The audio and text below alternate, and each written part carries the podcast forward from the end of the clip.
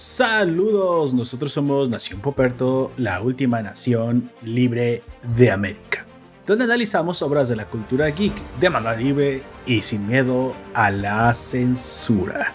En esta ocasión hablaremos de una obra del cómic superheroico. Cuando la amenaza de la podredumbre se cierne sobre todo ser vivo en el planeta, la naturaleza llama a su campeón al único ser capaz de enfrentar a esta vorágine de muerte. Sin embargo, un cansado Alec Holland tendrá que decidirse y dejar el mundo morir, que arda, o salvar la vida. Destino manifiesto, necromancia grotesca y un amor enraizado hasta la médula en todo sentido es lo que nos ofrece The Thing la época de Scott Snyder, de New 52. Recuerda regar tus plantas, o en caso de ser un cactus, pues no, porque comenzamos.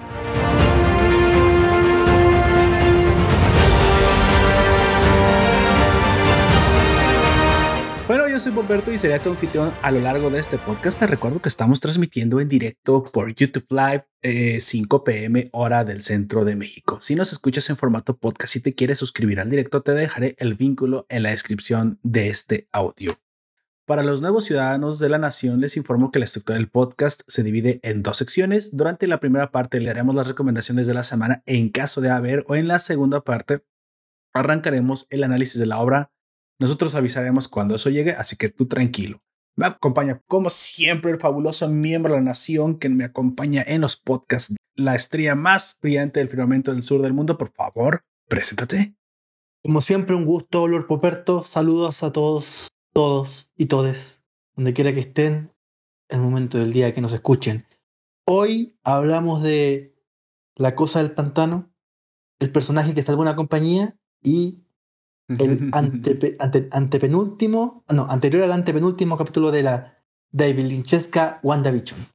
Así es, eso va, eso va a tener que explicármelo a mí porque ah, ah, ya sé que lo he escuchado muchas veces, pero nunca le he preguntado realmente más por, más, por miedos a, que, a que me tilde de no saberlo, pero igual es, es para vivir la ignorancia qué significa David Lynchesco. Ahorita, ahorita me lo responde. Ok. Nada más quiero avisarles que sí, eh, no sé si sí, que en esta primera sección hablaremos precisamente de lo que va del capítulo de, de la serie WandaVision, que es el capítulo 7. Básicamente ah, desmenuzaremos el capítulo y hablaremos de nuestras teorías y de todo lo que pensamos que ha sucedido. Y está en la segunda etapa, después de que pase esto, pues bueno, ahora sí directamente hablaremos de, de, Something. Y precisamente para arrancar y ya no darle más, más vueltas al asunto, este séptimo capítulo de WandaVision, emitido por su plataforma de la Grande, este, bueno, Disney Plus, para quien no, haya ubicado todavía esa referencia, es el capítulo que por fin nos desvela muchísimas dudas y muchísimos secretos que por ahí tenía oculta la serie y que bueno, que viene a asesinar, a demoler, a destruir básicamente echar por tierra muchas de las teorías que muchas personas tenían, ¿no? Eh, vi por ahí un meme, si me lo permitan, bastante gracioso, en el que aparecía Wanda en, al final de su épica historia de House of M. ¿Recuerdan el, el icónico globo de texto en el que ella dice no more mutants, no más mutantes? Pues me, me recordó muchísimo esta, a, este meme que ahora, ahora vi donde usaban la misma, la misma imagen, pero ahora decían no more theories, porque prácticamente este, este capítulo echa, por tierra muchísimas de las teorías que por ahí había rondando en internet. Pues bueno, Don Comics, ¿qué le pareció WandaVision Vision 7? El, séptimo, el séptimo capítulo de WandaVision, abajo de la cuarta pared. Eh, sitúa los acontecimientos guiñando primero a una serie que tú me decías que se llamaba.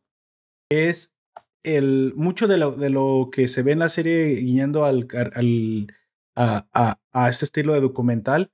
Realmente mucha, mucha gente dice que está tomado de Office. The Office es una de las series que usa ese tipo de narración, pero realmente, realmente está guiñando por la, por muchos de los elementos que aparecen aquí, como el automóvil que, que roban la doctora Darcy Vision, y mucho de la, del sonido y de la música de fondo que si se logra reconocer, se entiende. Y muy probablemente una serie también, eh, eh, incluso anterior a, The Office, es Arrested Development.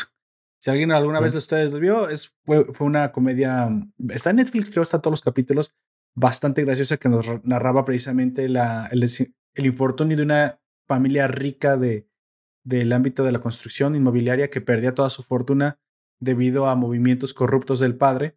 Y entonces el hijo mayor, que ahora es la nueva cabeza de la familia, se tiene que enfrentar a una, una familia muy, muy, muy acostumbrada a no trabajar y a una empresa que está eh, tratando de, de, no ahogarse, de, de, que está agonizando, mientras aparte él tiene que tratar de, unir a su propia familia que parece que se está cayendo a pedazos. Una comedia bastante... Algo así como los Trump.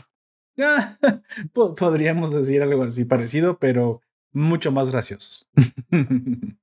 bueno, y en este capítulo que está situado a fines de la primera década del 2000, como decía los Poperto, también tenemos una cita guiño de Mother Family. Me parece la serie que mandó la segunda década del 2000. Y también a Seven Heaven, este, esta típica conversaciones de dormitorio, eh, a veces eh, intentaban ser reflexivas, a veces no tanto, pero que le faltaba, en este caso le faltó siempre Jessica Biel, esa exquisita Jessica Biel. Perdón, este, ahora sí mm, explíqueme exactamente qué significa de Belinchesco universo de ah, el de es una, es una referencia creada por mí. Cuando me refiero a que esta serie es David Lynchesco, es que es muy existencialista. No trata, en el fondo no trata de comunicar nada em, directamente, o como yo lo veo a los lectores, por lo menos en los primeros capítulos. Así dividimos la serie en David Lynchesco y CIA. ¿Cómo era? En CIS. Ah, sí. Em, no trata de comunicar nada a los, a los, a los televidentes directamente, sino mucho en las conversaciones y en las citas que hay. Pienso en las películas de David Lynch Telephone Man, eh, oh, em, Cabeza Borrador y la inolvidable Terciopelo Azul. E imperdible Terciopelo Azul. algún día tenemos que conversarla. Y trata más que nada de, en sus diálogos, en sus situaciones oníricas y reales, em, em, ¿cómo decirlo? Surrealistas, comunicar eh, más que lo que se está viendo en, el, en, la, en la mera pantalla. Me parece que en los primeros tres capítulos había mucho de eso.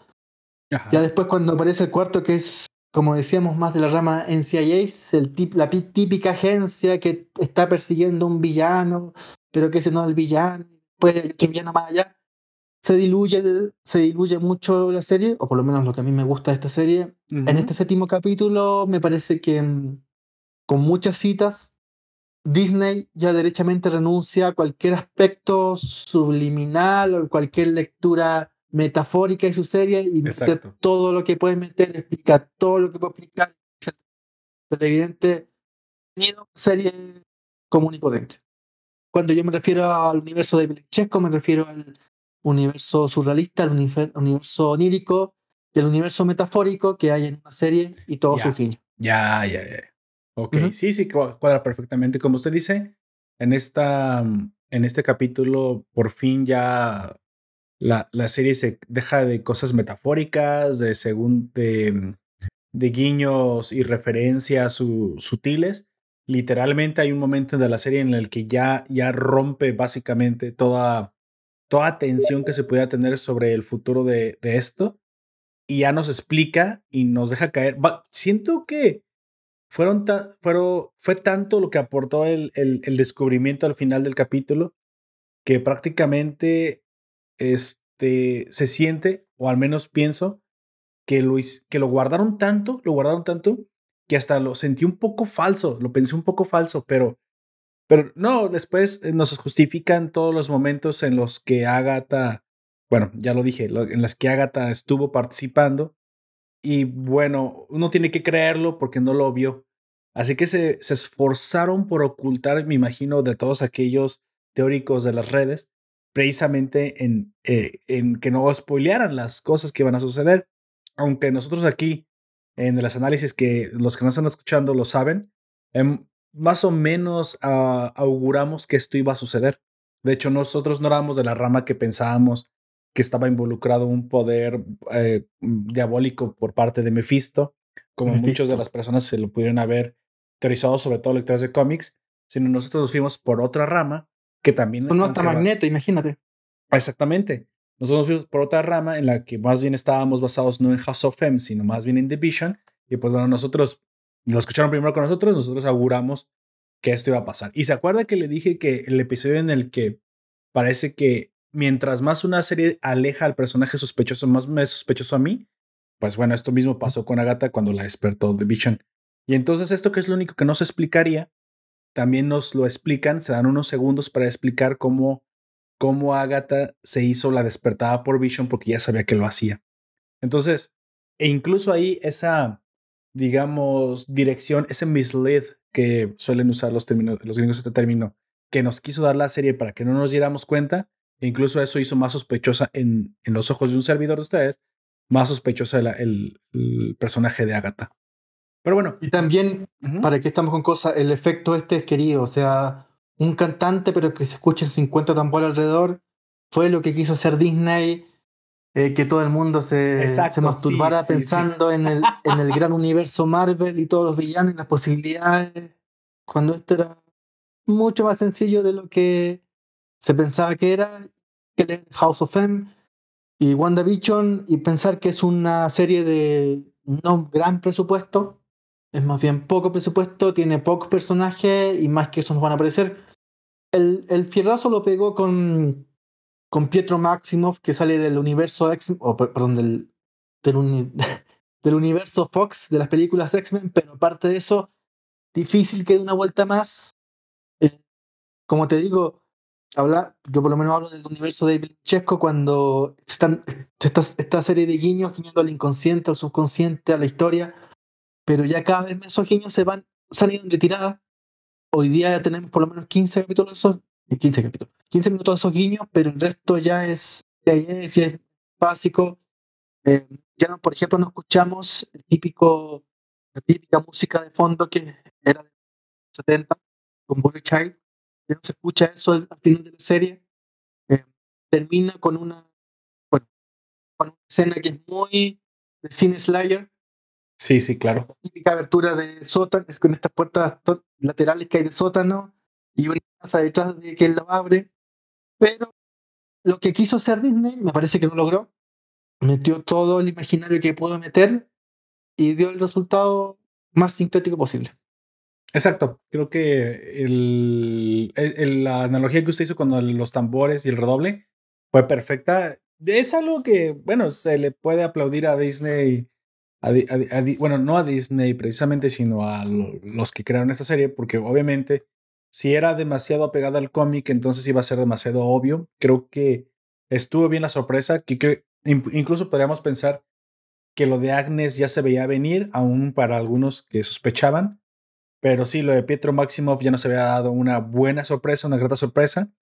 Y bueno, o sea, ¿qué, qué más queremos? Si, si está basada si no está basada en los cómics, hay gente que reclama cosas adaptadas del cómic. Y si está adaptada en el cómic, hay mucha gente que se va a quejar de que por qué es tan predecible. Bueno, creo que aquí mantuvieron un buen balance y en esto, pues sí, les voy a poner un check, una palomita. Creo que lo hicieron bien en este capítulo. Esta revelación de Agnes como la bruja de, que, está, que está en el mundo compartido con Wanda abre más preguntas que, respuestas nos deja, ¿no? Ahora, las nuevas interrogantes que se pueden plantear es bueno, entonces, ¿el mundo está siendo creado por Agnes o está siendo creado por Wanda? Si está siendo creado por Wanda, entonces, ¿cómo es que Agnes está ahí dentro y Wanda no la detectó? Ahora, Agnes es una, es una bruja que se, que se mete eh, en el mundo de Wanda. ¿Por qué? ¿A qué va? ¿Cuál es su interés de existir aquí? ¿Qué es lo que más me parece? Que realmente Wanda había creado este mundo y Agnes fue a, involucrarse. Ahora, ella también está participando, ella está modificando eh, de cierta forma el mundo de Wanda sin que Wanda se dé cuenta. ¿Cómo es que Wanda no, se da cuenta que están interfiriendo con su poder? O sea, todas esas interrogantes puede arrojar un poco de luz sobre esto del cómic. Si usted tiene alguna explicación basada muy probablemente en algún cómic de qué es lo que eh, puede estar, cuál es el papel que está jugando Agnes aquí. Es que me parece primero hay que situarse en, bueno, no sé si villanos o no villanos. Hay dos em, antagonistas. La, primera, la, o, la segunda, la que se dio a conocer fue Agnes. Y el primero es el agente de Sword. Esta gente que expulsa a estos tres, a Darcy, a Rainbow y al agente Who. Porque también nos declararon en este capítulo que Sword lo que quiere es recuperar a su arma sintiente. Claro. Y algo nos da a entender de que dejaron que la señora mm, Scarlet Witch recuperara este cadáver simplemente para que pudiera volver en, en camino al arma sintiente. Este sería, digámoslo así, el villano de, de Sword. Y la segunda sería Agnes. Ahora, los motivos de Agnes no quedarían muy claros, salvo eh, hacer recobrar a su, a, o a su amiga, o en este caso su, su discípula Blood Witch, Ajá. sus recuerdos de, de Sokovia, de este conocimiento en teoría eterno que ellos tienen, que va más allá de ser un Avenger, va algo así como una herencia de sangre. Quiero interpretar, por lo que me, por lo que recuerdo el personaje, por lo que menciona de House of M y de Bichon, sobre todo de Bichon. Claro. A ver, entonces aquí hay una, una cuestión. Si es el personaje que está más basado en los cómics, ¿Agnes está ahí para ayudar a, a Wanda? O, eh, ¿O está para mantener bajo control? ¿O incluso ella fue la que causó el despertar de Wanda como villana? Si es así, entonces tiene... Sword es realmente un antagonista, o sea, es el villano, o sea, es el antagonista Sword, pero entonces Sword como agencia del gobierno parte de que quiere recuperar a, un arma, porque obviamente es una agencia del gobierno, pero también entonces deberían detener a Wanda. Eh, me parece que lo que trata de hacer Agnes, y esto, el final de esta serie no va a ser el décimo capítulo, va a ser la película el Doctor Strange eh, de mm, Multiverse, de Darkness Multiversity. Lo que trata de hacer eh, Agnes es hacer que Wanda recupere su, su visión más que como superhéroe, como probablemente como un X-Men, como alguien que tiene un pasado más allá de lo que está, ha vivido hace poco, desde que murió su hermano, y eso es lo que quiere hacer. Agnes, como buena bruja, sabe que su realidad es bastante, mm, por así decirlo, tiene un final. Mm, eh, Agnes no hace esto, no, no crea este multiverso, este universo para que sea eterno, sino más que nada para convertir a una discípula. Me parece que por ahí va. Ok, podemos creer en este momento que es posible que haya una relación incluso más cercana a lo que pensamos de Agnes y Wanda. Algo como Me parece que, una relación de sangre lejana, una tía, una tía abuela, una como, prima. Como te digo, en los, en los cómics queda mucho más claro. Aquí no se, y me parece que tampoco va a entrar mucho en esto de la brujería, no brujería, eh, herencias de sangre, heritage y todo ese asunto. Pero que trata de hacer eh, Agnes es demostrarle a Wanda que ella no es una no es una villana y mucho menos es una heroína. Es un agente de, de aquí, es una, bueno, por lo menos lo que yo entiendo que va a ser en esta serie es un agente de, del orden. Tiene que equilibrar caos con el orden. Ah, ok, entonces nos podemos imaginar que Agnes quiere que Wanda despierte para que vuelva a sus raíces, para que sepa lo que es ella realmente. Me parece que sí, y eso vamos a hacer, vamos a ver en los próximos, en la próxima etapa de el Marvel Cinematic, Cinematic Universe, que es una Wanda más parecida a Doctor Strange, que una superheroína mm. más, más básica y más, más, más maniquea que lo que vimos en la etapa anterior. Claro, va a volver a ser lo que siempre ha sido en los cómics, básicamente. Oh, sí, oh, sí, que vamos a encontrar. Ahora, hablemos un poquito de Sword. Sword, em, mejor, mejor dicho, no, no es Sword, porque aunque sigue siendo parte de Sword, no lo es. Hablemos un poquito de Rambo como parte de Sword, porque incluso utilizó por aquí un vehículo para poder entrar. Ya, ya augurábamos que, que Rambo podría ser precisamente el primer X-Men creado por Wanda cosa que hablamos en, la, en, el episodio pasado, lo cual sucedió. Se, se, acaba de convertir, ¿se acuerda usted ¿Cuál era el nombre de gente especial de la madre de Rambo? en la placa tenía un nombre. Siempre lo olvido. No me acuerdo. ¿Fotón? Ah, exactamente. Eh, Fotón.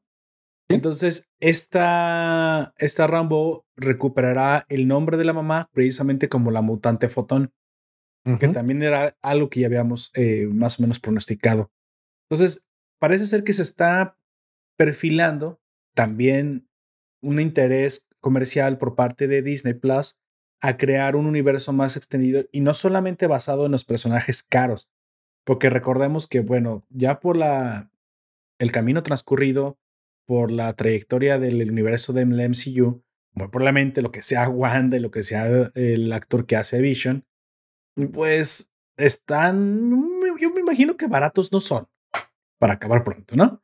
Entonces, obviamente requiere trabajar nuevos elementos que les pague menos, que pues no son tan caros como esos actores un poco ya consagrados. Y aquí es donde entran precisamente este segundo arco que se ha estado, se ha estado desarrollando a veces está de forma un poco forzada, pero bueno, eh, correlacionada y, un, y también naturalmente eh, enredada con la historia, que es precisamente el arco de Rambo y su misión de ser la heroína no pedida de parte de, del gobierno, ¿no? Entonces, su tenacidad, su objetivo es sacar a Wanda, que ya está convencida de que debe ser una heroína y que realmente es más una víctima a sus ojos, cosa que muy probablemente con el, el despertar de, de Agnes nos esté confirmando que en verdad la teoría de Rambo siempre fue la correcta, que más que una causante de, de un cataclismo, realmente Wanda está siendo una víctima y tal vez, aunque ella haya creado el Hex, es posible que lo haya creado porque no recuerda cómo lo hizo, por alguna influencia externa y bueno, se nos revela que es posible que una bruja haya, hechizado a otra bruja. ¿Por qué no? Es posible, ya que Wanda no es consciente de, sus poderes brujiles, vamos a decirle de alguna forma, muy probablemente socovianos. Dicho de esta forma, entonces también podemos eh, asumir que Wanda y Pietro no, no serían los primeros mutantes, en verdad, porque parece que sus poderes todavía no lo han revelado bien. Sus poderes muy probablemente vengan de haber sido creados, manipulados por Hydra. O se nos puede revelar que ellos son los primeros de una, de una clase de personas que son muy, muy limitadas a un grupo, pero que gracias a, al Hex, bueno, vamos a tener más de estos primeros y de alguna manera alguien les vaya a llamar mutantes. De, de otra forma, parece algo irónico porque al final de House of Fame, Wanda dice No More Mutants y aquí podríamos escribir eh, por primera vez More Mutants, no Create the Mutants, porque así es como los trae. Cosa que me parece bastante sutil, bastante bien pensado para poder eh, encajarlo con el universo recién comprado de Fox. O sea, esto sí, sí está bien hecho así. Me parece que no se lo sacaron de la manga, hicieron toda una serie para, para, para justificarlo. Y bueno, tenemos oficialmente, aunque no se le ha llamado así, tenemos el primer mutante del MCU oficialmente, que es Rambo, muy probablemente Photon Rambo, lo van a decir. Bueno, como esto lo hablábamos antes de, mm, empezar el podcast, em, esa es la primera teoría que tenemos en la primera X-Men, pero mientras tú nos relatabas los hechos de Photon, Mónica Photon Rambo, a mí se me ocurrió pensar en otro personaje y como esto es puro, pura teoría eterna. Claro, claro. Al que se le volvían los ojos verde, verde laguna o verde claro cuando adquiría sus poderes. Pienso, por ejemplo, en el personaje este de mm, Hulk, en la serie de Bill Bixby. Cuando se convertía en Hulk, esos, los ojos café de Bill Bixby pasaban a ser ojos verde claro y volvían a ser ojos más oscuros de Luz Ferriño. Mm. Quizás Mónica Rambeau, siendo afectado por el, la radiación de fondo de microondas, como nos, nos, dijo la doctora Darcy hace unos capítulos atrás, ha modificado dos veces su ADN. Radiación gamma, claro. Es el enlace, es, es el, radiación de, de fondo de microondas, es el enlace entre estos personajes, o entre esta realidad, y la prometida serie de She-Hulk, que esperan un oh. cajón.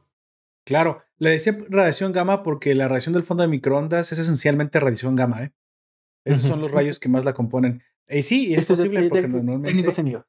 La relación gamma es la que convierte a, a los Hulks, a la familia Hulk. ¿Es Estos, posible? estos ojos calipso de, Claro. de Bill Bixby, inolvidable la serie entera. Por lo menos Y- yo soy fan de esa Y serie. recordemos que también el cabello extravagante que tenía en sus principios She-Hulk, aunque no es propiamente un rizado, sí, sí tiene parecido, ¿eh? Sí es posible que por ahí, aunque en, en est- eh, lo que parecería entonces que en esta ocasión no sería pariente cercano o tuviera ninguna relación de sangre con, con Bruce Banner, porque pues hasta No, no, se no. ha mostrado. Pero eso no, o no quizás es sí, obligación. quizá, quizá hablamos de una perdida abogada de Westside que sufrió los efectos de este universo creado por eh, Wanda Maximoff y en su más horrible versión, eh, Agnes. Lo que yo sí pienso que le vayan a dar es aquí un protagonismo a un Sword 2.0, creo que ya lo acabamos de ver. Vamos a ver quién se va a quedar al frente de Sword y va a ser la nueva serie Agents of Shield, pero marca, marca MCU eh, época, época cuarta. Eso es lo que vamos a ver. Nos comenta Allen Marcel en el stream. eh, saludos, no, primero nos saluda, saludos Allen. Saludos, Dice, Marcel. Yo maté al perrito. No, Allen, tú también mataste al perrito. Pobre, pobre perrito. Creo que todos estamos de acuerdo que el que se lleva la peor parte es el perrito de la serie. Sí, el perrito de la serie se llama. Salvo que lo resucite, lo resucite al final Agnes. es Y posible. sea como el gato de la capitana Marvel, un, un guiño siempre. Ah, el que le sacó el ojo a Fury. Ah, El mismísimo. el mismísimo gato de endemoniado. Así es. Bueno, hablemos del último elemento que me gustó de, de este capítulo, que fue precisamente el hecho de que los niños. Bueno, hay, hay una, digamos, una parte de un alivio cómico en Vision eh, re- este, revelándole a Darcy que está dentro de, de su mundo, ¿no? Una vez que la libera. Y Darcy, pues, le revela a su vez a Vision un montón de información, todo lo que ha pasado al final de Endgame el cómo murió dos veces, quién es en verdad, el por qué cree que está atrapado ahí y muchísima información que pues tiene que procesar muy rápido The Vision. Aquí la cuestión es que si The Vision es un arma sintiente, un, un cintozoide, como ya sabemos nosotros, y está muerto ya por- y solamente camina por el, por el Hex, aquí hay dos opciones. Primero, o es un, es un personaje demasiado caro y lo van a sacar de la fórmula nada más para que cuando vuelva como era vuelvan las películas, eh, muy probablemente la siguiente película de, de Doctor Strange, o de plano él se va a sacrificar para que Wanda se libere y entonces pues el personaje de Vision ya, ya no va a aparecer porque como dije otra vez son personajes caros. Aunque bueno, podremos decir que a la larga todos los actores ganan ganan mejor en las series y específicamente estos dos, ah, no sé si la hermana Olsen cobra lo mismo que, muy probablemente no cobra lo mismo que un Tony Stark o que, o que Chris Evans. Yo creo que De- después esta serie va a cobrar bastante más. Bu- Bueno, menos que, que los, la primera línea de los Avengers, pero probablemente va a cobrar bastante más que el, el resto de las hermanas Olsen. Ahora dicho Mucho eso, más. ¿veremos tal vez un Chris Evans en una serie? No, no lo sabemos, es posible, tal vez como cameos. Es posible que lo veamos. Está como haciendo borrosa la línea entre película y, o sea, entre plataforma y el gran cine. Yo ya no la veo muy clara. Yo ya no veo esa, pe- Yo- esa, esa división clara, ¿eh? Yo creo que esto de, de Vision va a terminar mejor, va a terminar muy a lo Disney. Probablemente va a ser Agnes o Darcy o alguien con su conocimiento de energía más allá del oriente que viendo el amor de este hombre por eh, Wanda Maximoff lo va a hacer vivir más allá de la de la gema, ¿era la gema del infinito? Perdón, la gema del destino, no me acuerdo. el Sí. Tiene que encontrar una, una fuente de energía diferente a la gema del alma. La tiene que encontrar. el alma. Y qué más que la, la radiación de fondo de microondas. Exacto, es o posible. los rayos gamma. Porque ¿Quién no sabe? está muerto per se como destruido. Creo que eso lo malentendimos. Realmente The Vision está muerto porque no tiene su fuente de energía. Pero si podemos reemplazar su fuente de energía con un poder similar, y claro que estamos viendo aquí, estamos manejando poderes pues muy, muy, muy, de muy alto calibre. Habíamos hablado que si eso se lo hubiera enfrentado Thanos, esto me gusta porque se ve, nota que hay un crecimiento en el poder. Esto es algo que, que, que me gusta como fan. Pues a lo mejor Thanos hubiera tenido problemas en enfrentarse a niveles de estos poderes, ¿no? Estamos hablando de la capacidad de cambiar la realidad. Bueno, eh, si alguien puede hacer que pueda vivir sin la gema del alma nuestro protagonista, pues esa, esa es precisamente eh, Wanda. Veamos, es algo que yo espero ver de la bruja escarlata para, para el futuro. Nos comenta Allen en el stream, me dice, es posible que al final la ingeniera aeroespacial, o sea, Darcy, eh, va a ser alguien medio X sin importancia. Sí, lo, es como el agente Wu, o sea, están ahí para acompañar a Rambo, pero Rambo aquí es como en Ages of Shield, era el agente principal. ¿Se acuerda cómo era el agente principal que salía siempre con Fury? que luego fue la, la parte, el, el, agente protagonista de Agents of Shield, ¿se acuerda del nombre de los cómics? Sí, me acuerdo, la que aparece al principio de Spider-Man. Em, el que mató, no, el agente principal, el, el, que mató este Loki y después lo revivieron. Que lo habían llevado a una isla y lo revivieron. Y precisamente después él fue el que comandó la serie de, de Agents of Shield. Algo muy parecido. Rambo va a ser el equivalente a este actor, pero del lado de la de eh, Sword y sus acompañantes, alivios cómicos y entre otros, va a ser la doctora Darcy y el agente Wu. O sea, se va a venir que estos tres van a hacer una serie completamente para ellos, desarrollando muy probablemente lo que ya nos había comentado Tom Comics, ¿no? Me parece que la doctora Darcy va a ser algo así como un, un Grissom. Eh, sí, sí. El agente Wu va a ser el típico chistoso del grupo. Pero me parece que la gente Rambo va a pasar a la película.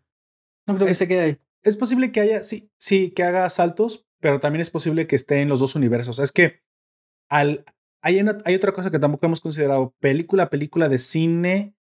O sea, la producción va a bajar para película plataforma. Eh, auguramos que Disney vaya a invertir menos o vaya a bajar la calidad de lo que vaya a mostrar en su plataforma. Creo que si esto lo hiciera, haría enojar mucho a los fans y yo no creo que vaya a suceder. Todavía. Hay que ver si se llega a estrenar Cruella solamente en Disney Plus o en el cine. Porque Cruella también tiene harto presupuesto. Hay que ver qué pasa con esa. Yo creo que esa película es clave, eje. Yo si Cruella solamente se estrena en Disney Plus. Sí, claro. Me parece que el cine se está olvidando de. O Disney está olvidando del cine. Sinceramente. Nosotros ya tenemos aquí una, un, una empresa que ya básicamente desdibujó el. Eh, bueno, ya, ya se había desdibujado desde antes, pero en las plataformas ya desdibujó la línea entre serie y película, por la calidad, por la inversión, y esa, muchas personas podrán pensar que es HBO o la misma Disney Plus, ni siquiera es Netflix. La que ya desdibujó esta, esta serie, la que igual, eh, a las que a la gente le encanta la palabra igualdad, la, los, la que ya hizo una producción igualitaria, tanto para película como para series, pero hacia arriba, o sea, no bajó las películas al nivel de las series, que eso fue lo que hizo Netflix sino, bueno, a un punto medio. Lo que, la que subió, la empresa que subió las series a nivel de las películas fue Prime Video. Amazon ya desdibujó esta línea. Entonces yo no puedo creer que Disney vaya a cometer el error de darle menos calidad a una película. Por lo tanto, es posible que también por la pandemia veamos la película estrenada tal vez al mismo tiempo o al poco tiempo en, su plataforma como, como en el cine. Entonces aquí los actores de película, ¿qué los vamos a considerar? Porque antes había bien clara la diferencia entre actor de televisión y actor de cine. Pero cine y televisión solo son lugares físicos. ¿Sí? Ya no son, ya no es el formato. El streaming conjuga ambas. El streaming es internet. El streaming es en la comodidad de tu sala on demand. Entonces, serie de plataforma y película de plataforma porque ya las películas no se pueden mostrar en, en el cine por la pandemia y las series ya no corren en televisión porque nadie consume ya, ya series que no sean on demand, entonces ya estarán conviviendo ambos actores, ya será el mismo actor, ya se habrá acabado esta diferencia, este elitismo del séptimo arte contra la televisión, porque ya, ya se murieron ambos medios. Ya prácticamente es largometraje y series de, o cortometrajes, la única diferencia para medir la duración del, de, de este, del capítulo. Y luego vemos cosas como los doramas coreanos, que tienen, llegan a tener capítulos de una hora con diez. Hasta una hora es, es, es una serie y, de, y una hora con diez es una película. Entonces, ¿dónde está la división de un cómics? ¿Dónde está la división entre película y, y, y serie? que lo que va a tratar de hacer Disney es una continuidad eterna que tiene una duración determinada por el que la quiere ver, más que por lo que dure la película.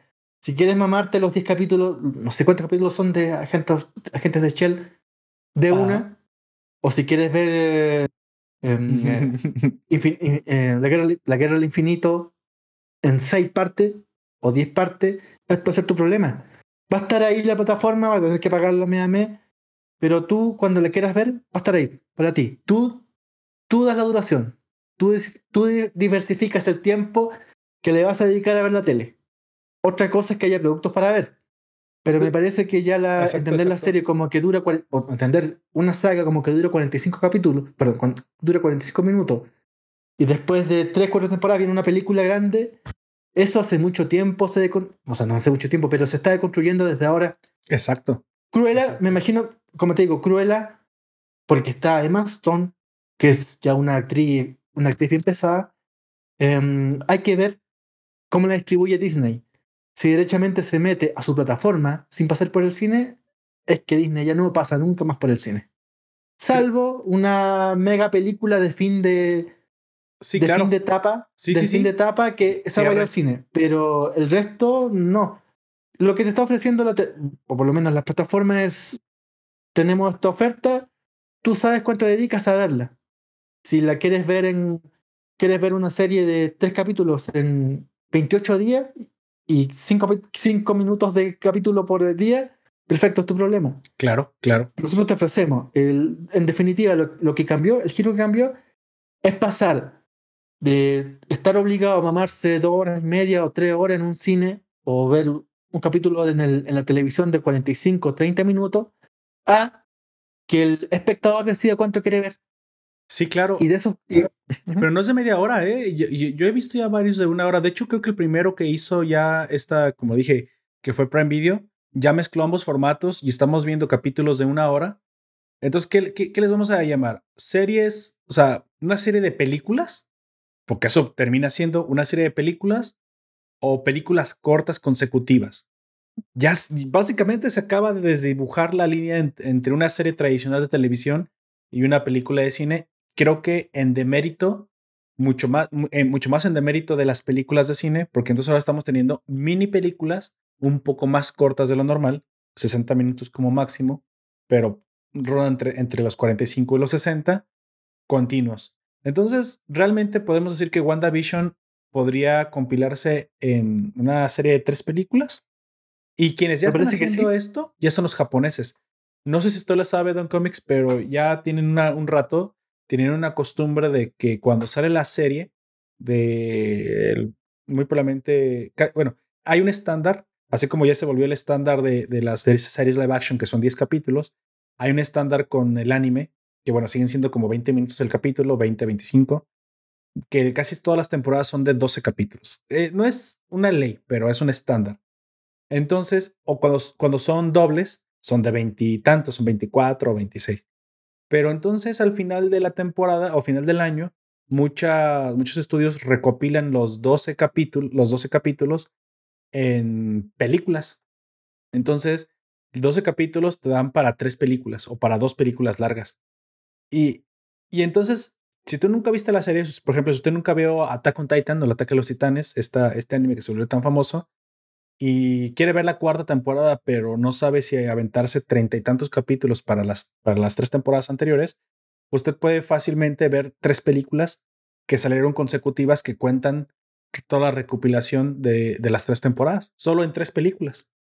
Entonces, la verdad es que se desdibuja la línea entre para qué era película y para qué era serie.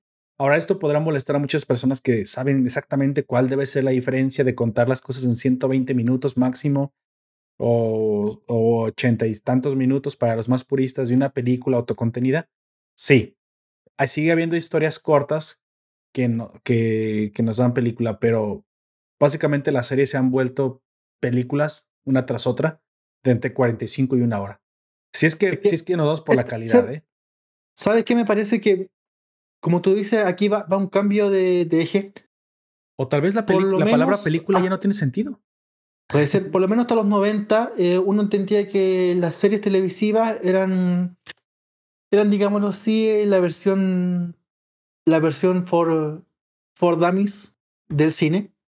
Eh, me parece que eso fue así hasta Twin Peaks, como decíamos de David Lynch y X-Files, porque X-Files hace mucho esfuerzo por presentarte mucho cine, no entendido en el cine, sino mucho de, de visualización de juego de colores, de claro oscuro, de toma de cámara, toma arriba, toma abajo, bla, bla, bla, en la televisión. Sí, claro. A mediados de 2000 aparece una, aparecen series como por ejemplo Big Bang Theory. Big Bang Theory no dura, cada capítulo dura 25 minutos. Sí, es muy cortito, como entre 25 y medio. no dura, no dura más que eso. Nosotros, o sea, alguien podría ver perfectamente Big Bang Theory en lo que dura el comercial de otra serie, que dura una hora. sí, es posible. Y en este momento me parece que ya las, derechamente el, el, el, um, el esfuerzo eh, cinematográfico se está volcando a la serie. Y muy probablemente haga de el elemento común o el elemento de residuo el cine. Básicamente. Claro. Van a hacer cine para todo el mundo. Bueno, ya es para todo el mundo, pero para que vaya el máximo de personas. Estoy pensando, por ejemplo, en el, en el, um, en el K-pop por alguna vuelta del destino me puse a ver esta semana varios videos de K-pop. El K-pop se reconoce como un subgénero de, de todo lo demás. No es ni siquiera música. Ellos, ellos pueden meter perfectamente una promoción de Coca-Cola o de la W en sus canciones y le da lo mismo. Sí, sí, sí, sí. Yo creo que para allá va el cine y el, el um, televidente que busca contenido va a tener que ir o a Netflix o a Disney Plus o a otra o, otro streaming que que te pueden dar, no sé, series croata o irlandesa o socoviana, pero me parece que para allá va el giro. Sí, yo también pienso lo mismo. está, la, televisión se está volviendo de nicho y el cine se está volviendo un, un, un elemento de residuo. Al, al, final creo que de todos modos los, los que tenemos que ganar somos los consumidores y nada más quiero terminar diciendo que precisamente al, al desdibujar esta línea creo que se presentan los precedentes de que sí, a lo mejor una película se puede sentir si es parte de una historia que antes estuvo en serie, que esto lo hicieron primero los japoneses con el anime. Vimos, podemos, lo más reciente y la más famosa precisamente es Demon Slayer o Kimetsu no Yaiba, en el que la película es parte de la historia, pero ya antes ha sucedido, Evangelion es parte también de, de esas series japonesas que, que culminaron una historia contada en serie con una película. O sea, la transmedia ya existía desde antes, siempre ha existido pero esta vez al, al, convivir precisamente en el mismo lugar, yo ya no puedo decir cine, ya no puedo decir televisión, creo, que lo que debo decir es largometraje y cortometraje, o serie y película, que son dos partes de lo mismo, y al ser dos partes de lo mismo, no podíamos entonces como consumidores exigir menos calidad de nuestras series. Y entonces prácticamente se acabó la televisión basura, algo que yo aplaudo, y ya comenzaremos, bueno, no comenzaremos, ya será una costumbre para el futuro que la calidad de nuestras series precisamente sean equivalentes a mini películas. O si quieren pensarlo así, se exige la máxima calidad para los cortometrajes y para los largometrajes estén o no conectados por un lino conductor de, de argumento. Miniseries, series, hay, pueden ser nueve o ocho, ya no hay un número específico, lo que deba durar la serie, también eso también lo aplaudo si la serie llegó a seis capítulos porque tenía que durar seis capítulos y no metieron relleno por, para vendernos porquerías en medio de la serie, todo está muy bien. Creo que al final los estándares se rompen gracias al streaming que da esta gran libertad, ¿no? Pero lo único que sí estamos ganando nosotros y que parece que ya es una, un estándar es calidad exageradamente alta, o mejor dicho, ya la base es la calidad del cine en nuestras series. Creo que lo único que va a diferenciar es la cantidad de CGI, porque bueno, es caro y ya sé que tratan como de ahorrar en las, en las series, pero mientras, como en esta, peli, en esta serie de WandaVision, mientras esté donde tenga que estar y en las partes donde no esté, no se siente que es relleno, todo está bien. Creo, creo que en esto sabemos que no tiene el mismo presupuesto, muy probablemente que una película como de Avengers, pero no lo necesita para lo que nos está contando. Yo agradezco mucho que se haya cuidado siempre la imagen de Vision porque en ningún momento lo encontré barato. su maquillaje siempre fue perfecto. En eso creo que no tengo absolutamente nada que reclamar. Ahí sí, un, un 10 con palomita eh, a, Disney Plus. Pues bueno, vamos dándole cierre a esto, Don Comics. ¿Algo más que decir para Division? Simplemente esperando los próximos tres capítulos que según los productores leía por ahí prometen ser de 60 minutos. Ojalá sean así. Ah, incluso se dan la Pero... de jugar con eso, que, que, sean diferentes las variaciones entre capítulos. Esto cuando usted lo había visto en la televisión, nunca, eso era un tabú Comics. Es, es, eso, es verdad, eso es verdad, eso es verdad. Es un tabú variar el minutaje porque entre medio van, va publicidad, pero de alguna otra manera también publicidad acá. ¿Qué se cree en un podcast? Nos dice Alan Marcel. Este, yo maté a chispitas, así de malo soy. Ese es el nivel de maldad de los supervillanos de cómics de Disney. Sí, pues sí. ¿Qué, qué le podemos decir a, a, a, Don Comics? Claro. Digo a Don Comics, a Alan Marcel, que pues claro que eso, esa va a ser la clase de maldad que vamos a ver en, en Disney. Si quieres ver cosas para adultos, y, y es algo que yo lo había comentado, nada más, eh, no lo había profundizado, pero básicamente estamos viendo tantas plataformas. Netflix ya no es la principal, mejor dicho, ya no es la hegemónica, ya tiene competencia, ya tiene muy fuerte competencia, ya tiene muy buena competencia. Tanto es así que Netflix y Amazon se están regionalizando. Claro. O localizando. Y, y, se están dando con todo, o sea, se están pegando como los gigantes que son, porque recordemos que aunque la cuota del mercado principal la tenía Netflix, Amazon es, una, es la única compañía de todas las competidoras que la quintuplica en tamaño, o sea, es la más grande de todas. Si bien todo el grupo Time Warner con HBO es grande y poderoso, no significa nada a comparación de estos dos gigantes. Más grande que Netflix puede ser Disney, pero más grande que Disney y Netflix, muy probablemente juntas, es Amazon. Y recordamos que Jeff Bezos dijo ya incluso para la entrevista que le hicieron para la serie de, El Señor de los Anillos que no importa cuánto dinero se lleve, va a gastar 100 millones de dólares creo que por capítulo porque pues, pues el dinero le sobra. Lo cual pues los únicos que podemos estar ganando aquí y salir este, felices, pues somos nosotros los consumidores. El nicho que yo he encontrado más o menos en Amazon precisamente es, si pudiera determinarlo por sexo y edad, podría decir que es eh, hombre o mujer maduros. Tiene muchas series muy maduras, mucha ciencia ficción de este nicho. Netflix se está perfilando, como usted dijo, para, para cierta localización, para cierto eh, grupo de edades, creo que supongo que podríamos definirlo así. Ya existía desde antes Crunchyroll, ahora comprado por Funimation, que es precisamente para los otakus, para todo lo que el, guste, el que guste de anime. Ahora se perfila Disney Plus para todos aquellos, yo creo que Centennials o Generación Z. Así que yo pienso que más bien la competencia es por el, por el tipo de contenido es Disney Netflix y muy probablemente veamos HBO Amazon dándose con todo. Hulu también por aquí. Así que ojalá que un día llegue Hulu a Latinoamérica. O, muy probablemente se fusione con. Es posible que le vamos a fusionar con HBO. No, no sé. O sea, yo no me estoy desenlazando arriba. Pero siempre nos conviene a nosotros que haya competencia.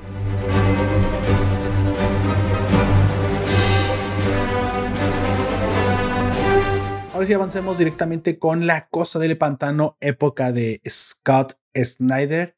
Hábleme un poquito, como siempre, usted en su, en su inmensa experiencia con, con estos e, e, con, estos contenidos, Don Comics, The Something de Scott Snyder. ¿Qué significa exactamente The Something de Scott Snyder? O sea, tenemos un autor que toma al personaje y lo hace ahora, no es imagen y semejanza, ¿verdad? Pero sí lo hace ahora suyo. Le imprime una personalidad propia que es, es tan diferencial que incluso la gente a lo largo del tiempo ha seleccionado todas las obras de este autor y les ha dado una identidad propia, ¿no? La identidad, mira, de tal a tal tomo, de tal a tal capítulo, fue escrita por Scott Snyder y le, y le imprime esta personalidad, así que tú podrás decir que este something es único, el something de Scott Snyder. Así podemos encontrar muy probablemente el Batman de tal, o podemos encontrar el, el, ya hablamos del flecha verde de, ahí se me van los nombres, de, otro, de Danny O'Neill, ah, de hecho hablamos del Batman, o digo el Superman de Alan Moore, entonces sí, es posible que sean historias continuas, pero luego cuando ciertos autores los toman ciertos arcos, se sienten únicos, con una personalidad y con una narrativa única. Y pues obviamente las, las editoriales los compilan y te ofrecen un tomo que lo puedes comprar en Amazon, que literalmente puedes encontrar así, que se llama The Swamp Thing by Scott Snyder, que reúne precisamente los capítulos de los arcos donde este autor imprimió su personalidad. Hasta ahí no he hecho ninguna barbaridad, ¿verdad, Don Comics? Es así como lo acabo de decir. Está bien. um, bueno, Thing es una es un personaje de ese cómics. Fue creado porque quien ya co-creado porque quien ya algún ya reseñamos en algún momento que era Bernie Wrightson junto a Lin Wayne, co-creador de co-creador de Wolverine también. En sus primeros años, los 70, tiene mucho que ver con esta serie de terror Slayer del monstruo, el pantano, que era una especie, bueno, muy Frankenstein, rescataba a la señorita. En los 80, que es el gran momento del personaje, em, lo toma Alan Moore. Alan Moore da una vuelta, completa el personaje, deconstruye a los superhéroes en torno a él, se mete con mucho simbolismo en muchos temas muy actuales, abuso infantil, la política, em, la, la la decadencia cultural, etcétera, etcétera. En los 90 aparece con, como dice el verde, todo, todo nace, florece y muere. Exacto, El ciclo de florecimiento va cayendo, tiene alguna que otra serie buena. En alguna aparece Mar Millar. Me parece que Mar Millar llega a escribir eh, La cosa del pantano. ¿Te acuerdas de Mar Millar? Mar Millar es el mismo de um, Old Logan o de eh, oh. Civil War o de lo que próximamente estrenará Netflix como el Jupiter Legacy, parte del Millarverse.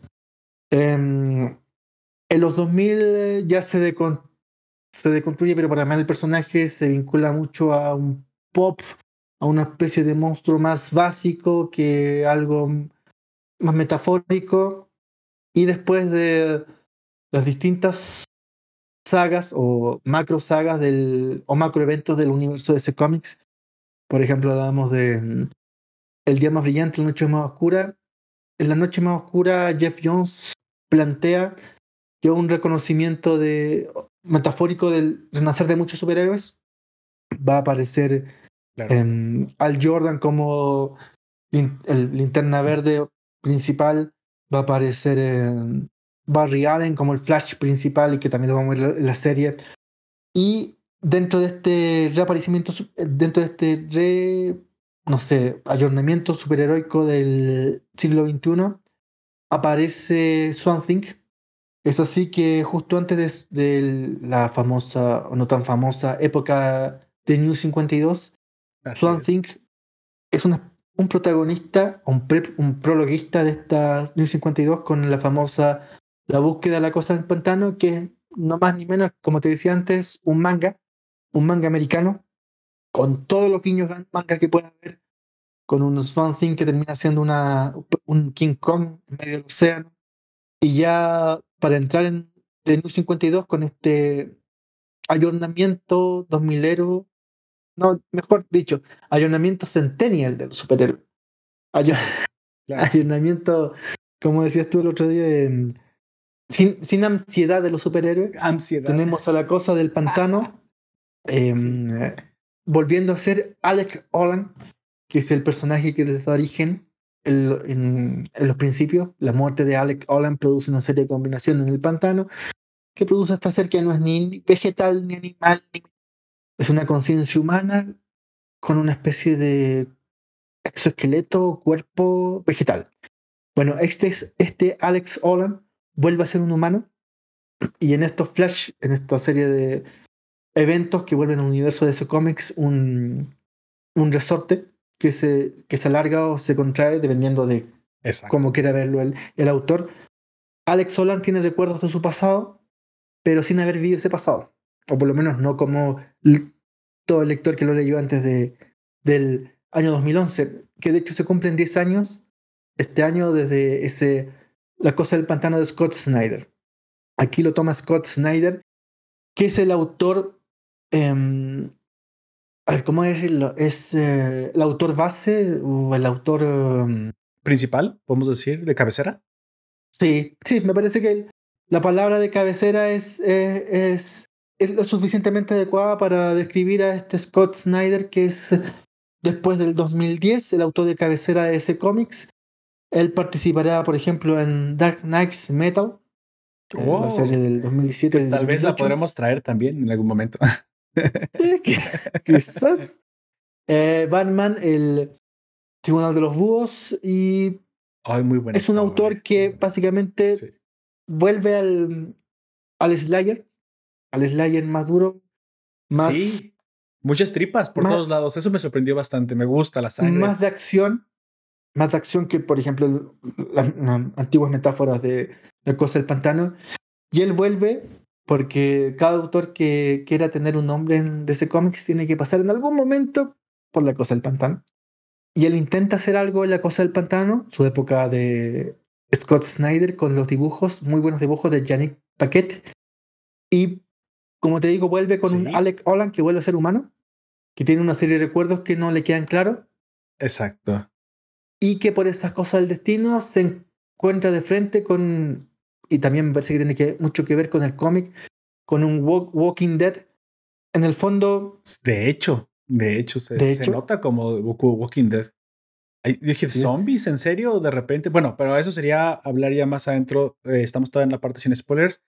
Si me lo permiten, nada más quiero decirle al oyente que si le interesa leer esta historia, hay que ponerlo en, en el contexto de, eh, del tiempo. Esta fue una historia lanzada en 2011. Se inicia con los nuevos 52, un reinicio del universo de DC de los muchos que ha tenido. Así que no sientas en ninguna clase como de rechazo por no saber nada. Tú puedes comenzar a leerlo sin saber absolutamente nada de la cosa del pantano. Yo te lo garantizo. La historia se el auto. canon que da ansiedad ya no existe acá. Sí, no, no, no. De hecho, se autoexplica. Te vuelven a contar los orígenes rápido. O sea, básicamente tú puedes. De hecho, vas a tener una historia de origen con una muy buena historia del personaje, pero se va a sentir al mismo tiempo que ya, tuvo una historia anterior. Pero básicamente no la tienes que saber porque el personaje ha evolucionado. Es decir, tú puedes comenzar a ver Dragon Ball Z, pero hay cosillas como que de repente, si no viste Dragon Ball, las puedes extrañar, pero no las vas a necesitar, pero algo así sucede. Muy probablemente, o sea, para si vienes del mundo otaku, del mundo que yo también soy un otaku, este, del mundo anime, es algo así. Eh, entonces, pero incluso menos, menos dependiente del pasado, algo que hace muy bien Scott Snyder. Te dicen rápido los elementos que tienes que saber de lo, del pasado de Something, pero rápido ya no te interesan y pasas al presente. Me gusta, me gusta que no dependan eh, tanto de Pre-52. Entonces, al arrancar en el 2011 los nuevos 52, este Something de hecho inicia en el cero. Te imaginarás qué tan de origen es que su, que su primer número es el cero. Entonces, para leerlo, tienes que leer The Something de, de los nuevos 52 o del 2011. Si quieres, como lo puedes encontrar, lo tienes que leer del capítulo 0 al capítulo 18. Y nada más aquí te voy a decir que hubo un crossover del 12 al 18 con otro cómic que se llama Animal Man. Pero bueno, nada más te lo digo. Tienes que leer Eso- del 1 al 11 y luego del 12 al 18. Que si quieres disfrutar este crossover en su máxima expresión, pues entonces tendrías que leer los, los capítulos que están del lado de Animal Man. Aunque presumo que no son necesarios, porque pues obviamente tú, a ti solamente te interesa el Something. Así que tranquilamente tú puedes leer del 1 al 18 sin necesidad de leer los capítulos de parte del crossover. Y como extra, te puedes leer el que se llama The Something, nuevo 52 igual, pero se llama Anual 1, que es un especial. Digamos que es un spin-off o digamos que es un, es un Gaiden, pero bueno, también es parte de esta historia y se llama Anual 1. Y ya, con eso estarías leyendo que aparte que es un arco que se contiene en los primeros 18 capítulos de Something, bueno, 19 contando el cero, se acaba la historia y aparte es precisamente la obra de Scott Snyder. Incluso si lo quieres nada más del 1 al 18 de Scott Snyder, vas y lo compras en Amazon y le pones The Something by Scott Snyder. Claro, si no lo quieres comprar, vas a tener que buscarlo en línea, pero ya con esta guía de cómo leerlo, espero que te sirva y espero que te animes, porque la verdad es que para mí, que incluso vengo más, como siempre lo he dicho, del, del mundo del anime, aunque pues ya me estoy haciendo también fan acérrimo del mundo del cómic, es muy fácil de leer, tiene muy buenos dibujos y como dijo Don Comic, te recuerda, no te recuerda tanto a un, a un cómic heroico, te recuerda, te recuerda más a, a The, eh, The Walking Dead por, lo- por cómo está dibujado. por el Slayer, el Slayer que tiene, las tripas, la sangre. Muy adulta la historia y creo que la recomiendo 100% para cualquiera que, que no está acostumbrado a leer nada, absolutamente nada de los, de los héroes. Porque luego esto, esto es algo que se, que se rechaza, ¿no? No, pues tengo que saber lo de antes. No, en este caso, historia de origen 100% arranca en el capítulo 0. ¿Sale? Creo que para cualquier fan de The Walking Dead de los cómics, este cómic está perfecto. Sí, me parece. Absolutamente perfecto, porque por ahí va. Perfecto. Bueno, hasta aquí me parece que llegamos a la parte sin spoilers. Eh, nada más, pues obviamente lo que podemos decir es que esta historia habla de un something que va, los orígenes que va a iniciar y que se va a enfrentar a un, a un enemigo, pues bastante poderoso que muy probablemente él haya tenido en el pasado antes de los nuevos 52, pero que aquí también los enemigos se reinician, así que no tengas ningún apuro. Y este enemigo, pues bueno, podemos decir el nombre, ¿no? Porque eso no es un spoiler, se llama la podredumbre. Y vamos a ver que siempre ha sido el Es como la kriptonita de, de Superman, ¿no? Siempre ha sido su o el guasón de Batman. Entonces aquí veremos que la podredumbre vuelve en un mega arco del 1 al 18, donde el renacimiento de Something también se verá con un crecimiento de poder y con un desarrollo más, más nuevo del personaje, más el estilo de Scott Snyder. No quiero decir nada más, por si no lo has leído, porque no te quiero spoiler absolutamente nada de esta historia. Pero a partir de aquí comenzaremos a hablar con spoilers y analizar las partes más importantes del, del, del cómic. Así que puedes parar aquí el audio, puedes ir a leer los, los, los capítulos y después puedes volver a escuchar la parte con spoilers o te puedes quedar igual la vas a disfrutar.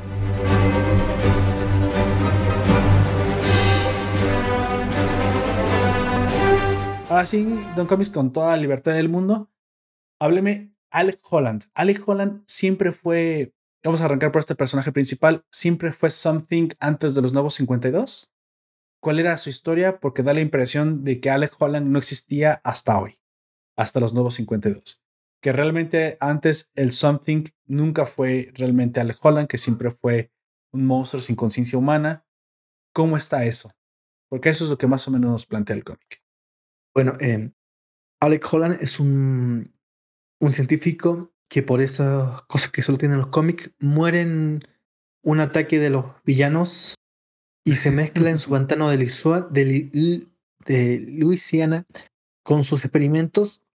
Se adquiere la especie en los primeros tiempos de Bernie Wrightson es más un, un Frankenstein, un ser de un ser verde con una conciencia infantil cuando llega Alan Moore, Alan Moore lo convierte en un personaje mucho más complejo, una conciencia humana que tiene una serie de recuerdos, Vaya. pero que siempre vive la realidad. El problema está que su mente no está conectada con su cuerpo y ahí se... Siempre, siempre tiene soliloquios, se pregunta quién es, a dónde va. Básicamente una metáfora de filosófica. Frankenstein, básicamente. Después de los 90 va a volver a la época Grayson, vuelve a la época Moore. En los 2000 tenemos un la cosa del pantano más básico, más un monstruo verde tonto, una planta grandota con brazo y mano. Y hasta el 2011 tenemos a esta reencarnación de que sería un de, de construcción a su vez de el personaje de Grindstone, que es un ser humano que recuerda haber sido un monstruo que era una planta pero antes había muerto. Todo al revés. es un problema o una complejidad que se da por esta serie de universos de acordeón que se contraen o se estiran dependiendo de, del autor o de la época que sea, cada vez que se produce un mega evento. Sí. Lo que sí hay que concretizar de, este, de, esta nueva cosa, el pantano, primero es muy personaje muy Slayer. Quita mucho de la filosofía que alguna vez tuvo. Me parece se vuelca mucho hacia por decirlo así, el veganismo, pero un veganismo no reflexivo, un veganismo más básico. Y tenemos a este ser humano que alguna vez recuerda haber sido planta. Me imagino que todos los seres humanos en algún... El primer ser humano alguna vez fue una planta, entendiendo la teoría de la evolución. Sí, sí, es posible que sí. Y antes de eso fue un crustáceo, y, perdón, después de eso fue un crustáceo y después fue un mamífero más o menos básico y así. Bueno, eh, eso es lo que trata de guiñar esta, la cosa del pantano. Es una un ser humano que recuerda en algún momento haber sido un, un héroe. En ese momento eh, hay una serie de muertes animales, pájaros caen del cielo, muertos, eh, em, peces terminan puros espinales en el mar, los caballos, perros terminan muertos en la calle y la Liga de la Justicia va a preguntarle qué está pasando. Exactamente, exactamente. Esto también es un guiño con, como decíamos antes, todo esto tiene que ver con el The New 52 y el Otakuverse. Entonces fue en eh, de dar em, Justice League Dark. ¿Tú viste esa película? Sí, claro que sí. Cuando van, la reseñamos va, va en la Liga de la Justicia. Va a la Liga de la Justicia y, y le pregunta a, la- a- a, um, John Constantine qué está pasando. En Exactamente. este caso no, lo hace antes con Alex Olon. Sí, Alex esta, cosa del pantano es más humana, precisamente porque creo que es lo que te quieren decir es que es la primera vez que ahora sí la cosa del pantano que nosotros acostum- acostumbrados a leer, ahora sí tiene una conciencia humana, ahora sí la tiene. Por lo tanto, ya no es el monstruo verde tonto que dice, ay, eh, contaminación, humano malo, no, ya no es tan maniqueo, de alguna forma, ya no es tan simplón ahora este Alec Holland o Cosa del Pantano ya se pregunta cosas más profundas, ya se pregunta, ¿estoy haciendo realmente bien las cosas? ¿Realmente eh, es bueno? ¿E- e- ¿Es, realmente malo lo humano? Por trata de sobrevivir y contamina así, pero ¿realmente las plantas son todo bondad y todo Dios?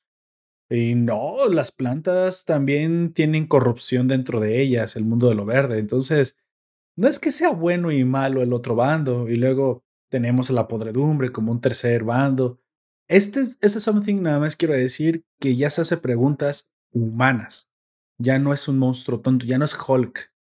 Básicamente, Domos destruye y aplasta Hulk. No, este Something tiene conciencia. Y al tener conciencia, a lo mejor, a lo mejor ya no es tan fácil de controlar como un simple avatar de la naturaleza. Ya tiene sus propias decisiones.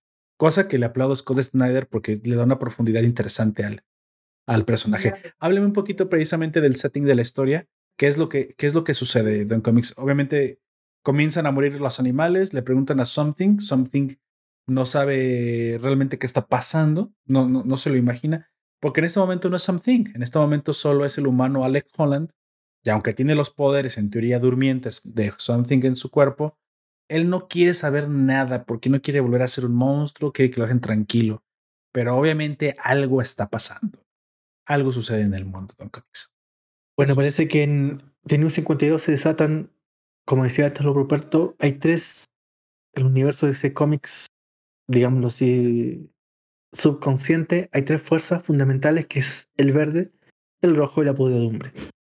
Lo animal, lo vegetal y la muerte. Para pa pronto. Tiene que, me parece que el rojo, más que lo animal, tiene que ver con el, con la, con la pasión, con la furia. Lo- lo- Porque- los, que- los seres vivos que se mueven y los seres vivos que no se mueven. Casi, casi es lo que entendí Sí. yo. Max, ma- por ejemplo, esto se va a ver más adelante, pero Maxine, que es la hija de An- em, Animal Man, es muy, tiene poderes muy parecidos a Bruja Escarlata, ahora que estamos hablando de ella. Lanza bolas rojas de poder por el aire Ujú. o de fuego. ¿Cree que el nombre lo tengan de que lo verde es por la sangre? O sea, la sangre de las plantas es la clorofila. La clorofila es verde. Y la sangre de los animales y casi todos los seres vivos que se mueven es roja. Entonces yo lo entendí por ahí. Pensé que se refería a clorofila y se refería a, glóbulos rojos, a sangre, claro. Pi- pienso que ese de- puede ser el origen del nombre. Y el tercer reino, pues es la muerte, pues ahí no tienes, no tienes ninguna clase como de, de células, así que simplemente le llaman así la podredumbre. Pero básicamente, pues es la muerte, ¿no? La descomposición de un ser vivo. Y este mm, Alec Holland siempre tiene visiones de su pasado y recuerda cosas que él por lo menos no ha vivido. Que no vivió, exacto. Como hablábamos de estos serie universos acordeón de DC Comics. ¿Recuerda cosas de día- antes del nuevo 52? ¿Cómo se llamaba lo que era antes del nuevo 52? ¿Lo recuerdan cómics? ¿Qué fue lo que fue antes? El nuevo 52 era el universo que viene después de ¿Era Crisis Infinity? Crisis Ajá, Sí, Infinite Crisis. ¿verdad? de Grant Morrison. Oh, ya, ya. Bueno, ya situamos al oyente también entonces en el tiempo de que él recuerda cosas de Infinite Crisis, pero pues él no las vivió, básicamente. Y mm, bueno, después de esto tiene mm, un accidente con una serie de zombies Como siempre. muy Walking Dead Muy Walking Dead, sinceramente. y lo rescata una Sarah Connor que es eh, Abigail Arcane. Y creo que, o sea, lo hicieron a propósito, ¿eh? en motocicleta, con su escopeta y básicamente hasta vestida igual. Todo igualito a Sarah Connor. Tiene mucho guiño. También hay una un guiño al laberinto del fauno más adelante. No sé si lo cansaste de ver. Está manos con boca. Oh, es cierto. No, no lo ubiqué de pronto, pero ahora que usted lo menciona, pues sí. Sí, sí se parece mucho. Y Abigail Arcane a su vez le explica que ella es una especie de eje entre el verde y la podredumbre, pero su hermano es más podredumbre que ella. Y hay que detenerlo. Su hermano es un adolescente que está internado en un hospital absolutamente aislado porque es, tiene em, alergia, alergia, dicen como alergia terminal. Básicamente. A la clorofila. O sea, él no puede respirar en un ambiente libre porque se muere. Es una, en teoría un asmático crónico, una cosa así. Bueno, y Abigail Cable se ponen a acusar en eh, Estados Unidos, llegan hasta el sur, el Dead Valley, el Valle de la Muerte, donde en teoría su hermano ya se desata como un, un, medio avatar de la podredumbre y empieza a resucitar eh, seres que en, algún, en alguna de sus células está muerto. Y, el problema está que casi todos todos los seres vivos, desde que nacen, justo en el momento en que nacen, empiezan a estar muertos. No solo resucita cadáveres, sino que como precisamente están algunos carcomidos, fusiona cadáveres. Así que no solamente estamos viendo un Walking Dead, estamos básicamente viendo un Resident Evil, estamos viendo monstruos creados por la combinación de las células muertas. Así que se pone mucho más creepy el, el universo no, sé cómo llamarle a esta clase de monstruoverso que, que, se crea, porque no solamente son los cadáveres caminando, ya tienes creación y manipulación de la muerte en una clase de, de más como criaturas infernales tipo Doom en el, en el, en el desierto, que es a donde va el niño. Precisamente nada más quiero aclarar. Es, un universo más Doom. Es más Doom, ¿verdad? Sí, lo sentí mucho más Doom. Quiero aclarar nada más lo que es el, el avatar básicamente Scott Snyder nos maneja que, pues bueno, lo que pasa es que si tú, si el humano que controla a los poderes de Something muere, Something no muere, sino que puede pasar a un nuevo humano. Básicamente lo que ya hemos sabido que pasa con los, con los flashes o lo que ha pasado con ya muchos seres que pueden pasar el manto. Nada más que aquí literalmente se pasa el poder y el poder pues tiene los recuerdos de varias vidas, ¿no? Tipo, tipo Avatar de Laster Bender, que cada vez que resucita el poder en una nueva persona, pues una nueva persona tiene el recuerdo de sus vidas pasadas. Aquí pasa exactamente lo mismo. Para... O el avatar japonés del, del anime. Ah, por eso es, el, es, el que hablaba. Ah, Laster Bender. a lo mejor estoy muy rápido. Este monito del aire. No me acuerdo cómo se llama. Avatar, del, del anime Avatar. Este, usted habla de Ang, el último maestro del aire. Ah, sí. también es. Sí, el último es, es, el, es, el, último Buddy. Exactamente, es el que me refiero que tiene su serie de, de, mm, de vidas pasadas que él no ha vivido, pero recuerda. Exacto. Y lo mismo pasa con Swan Think, que es un, el último avatar de una serie de avatares que ha peleado con otros avatares, avatares de mm. la putrefacción y el rojo, pero el rojo y el verde, Swan Think y Animal Man en este momento, eh, se unen para combatir la putrefacción. Porque la putrefacción en teoría es más poderoso que ellos dos. Y los lo, sigue matando de generación en generación. Se supone que, alguno sobrevivió. Se supone que lo verde que representa todas las plantas, lo rojo que representa todos los, vamos a decir que animales, y la podredumbre que representa la muerte, o aunque bien son fuerzas, parece de la naturaleza, requieren siempre al avatar o al campeón que pelee por ellos, porque pues, no, no pueden solamente ser el poder flotando. Entonces se materializa en Something el avatar de lo verde. Pero entonces aquí hay un nuevo personaje que es con el que se hace el crossover más adelante, que es el avatar de nosotros, de los humanos, bueno, no solamente de los humanos, sino de los animales, de todo lo que se mueve, de todo lo que tenga sangre, que es Animal Man. Y precisamente nos faltaría el avatar de la muerte, de la podredumbre. Aquí nos hacen creer que es el hermano de Abigail Arkane. Abigail Arkane, esta chica que parece Sarah Connor, que salva a, Tom, a Alec Holland, fue antes de New 52, había sido la amante de Something. Ella no quería convertirse en la podredumbre, en el avatar, en la maldad, en la muerte, así que el romance que tuvo con Something la mantuvo, digamos, a raya, que ella no se convirtiera. Pero la podredumbre, cansada de no poder convertir a Abigail Arkane, como la familia Arkane es, tiene tendencias a ser, a ser proclives, a ser avatares de la, de la podredumbre, entonces digamos que el poder de la podredumbre pues se cansa de tratar de convencerla y se va por el hermano. El hermano que el chico que pues ya dijimos que se escapa del hospital y pues él sí, él sí abraza la podredumbre, digamos, él sí acepta el poder de la podredumbre en él. Pues ahora pues la hermana está preocupada y esa es la razón por la cual pues están, están tratando de salvarlo. Básicamente esas son las palabras que utiliza. Nada más que aquí Alec Holland, aunque puede controlar un poco lo verde, tiene un poco de poderes de Something, no los tiene al 100% porque él no, él no ha abrazado a hacer de nuevo a Something, él se rehúsa. Precisamente este es, este es el... Quiere su humanidad antes de sus poderes. Exacto. ¿Cómo? Eh, o sea, precisamente quería decir que este es, este es el dilema. El yo no quiero abrazar completamente volver a ser Something porque sé que no puedo volver. No, no soy como Hulk y Bruce Banner. Yo no voy a volver a ser Tom, Alec Holland. Me voy a quedar ya hecho como Something Claro, a lo mejor va a tener una conciencia por ahí, pero él no quiere ser un monstruo porque pues no puede volver a su forma humana. O al menos eso es lo que nos dice. Él nos dice que ya, ya sería irreversible el cambio, aunque él sigue teniendo un poquito de poderes, pero no los que tendría. Y Abigail Arkane completamente es humana, ella sí no se ha convertido al avatar de la podredumbre y se resiste a ser llamada por la podredumbre, aunque pues también tiene la tentación constante. Pero su amor es a lo que venía, este, este romance que ha trascendido porque aunque Alex Holland ya solo la recuerda por haber sido antes Something, realmente hablando técnicamente, él nunca ha tenido el romance con ella, pero los recuerdos del romance existen. Así que este, este romance, pues digamos que trasciende vidas, trasciende, trasciende épocas de DC y se sigue atrayendo, hay algo en ella que le sigue atrayendo. Es, es la parte, digamos, también que me gusta que lo mezclen porque no se siente cursi se siente que, que el amor que siempre tuvo Alex Holland por esta mujer eh, sí está volviendo, lo está llamando. Y esta relación que antes existía, que era precisamente las cadenas que impedían que, que Abigail abrazara a la oscuridad, parece que estas, estos nuevos lazos, bueno, mejor estos viejos lazos, están volviendo, ¿no? O sea, e, él, él aunque no la conocía, no la recuerda muy bien, sabe que, sabe que, que hay un cariño en, para hacia ella que no puede evitar y también ella, aunque se resiste sabiendo que este no es su something, pues sí es y no es, es inevitable. Digamos que es un destino manifiesto, un cariño épico al estilo de una novela romántica que, que trascienda vidas.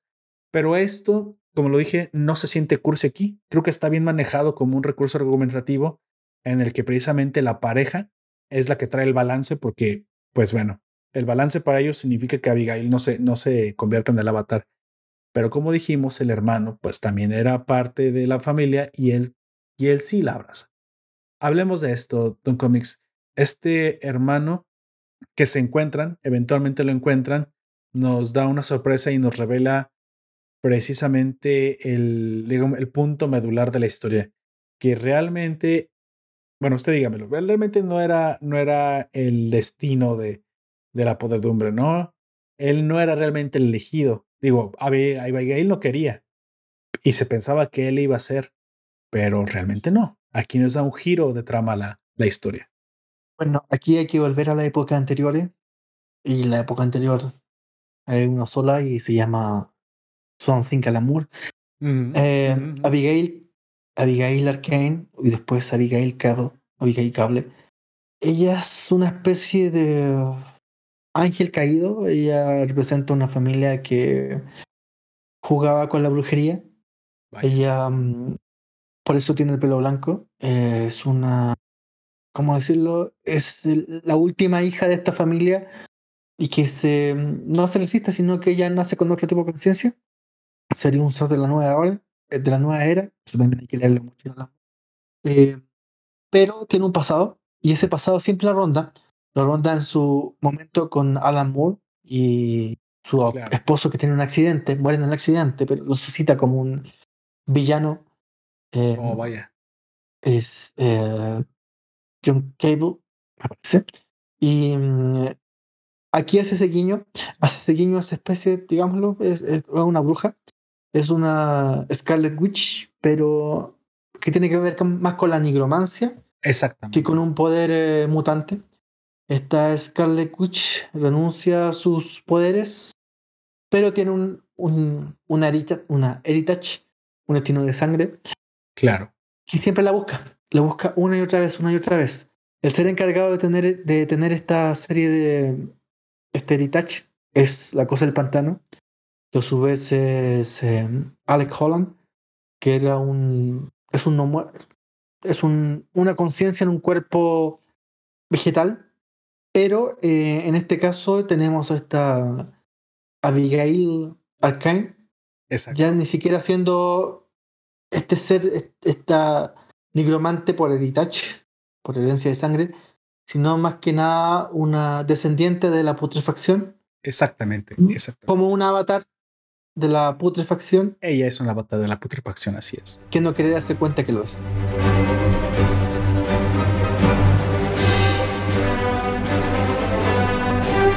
Entonces, el encuentro con el hermano, digamos que es el, giro de tuerca, que me gusta porque se revela muy pronto. Creo que es una historia que no se toma demasiado tiempo, no tiene demasiado relleno. Va a lo que va. Esto está, bueno, supongo que esto debe ser como en los cómics, pero a mí, me, a mí me encanta esto porque tiene los elementos suficientes para contar lo que tiene que contar. El hermano que, se llama William Arkane le dice, ¿sabes qué? Aunque yo también tengo alguna clase de, sensibilidad hacia a la putrefacción, realmente fui utilizado como un cebo para atraerte a ti.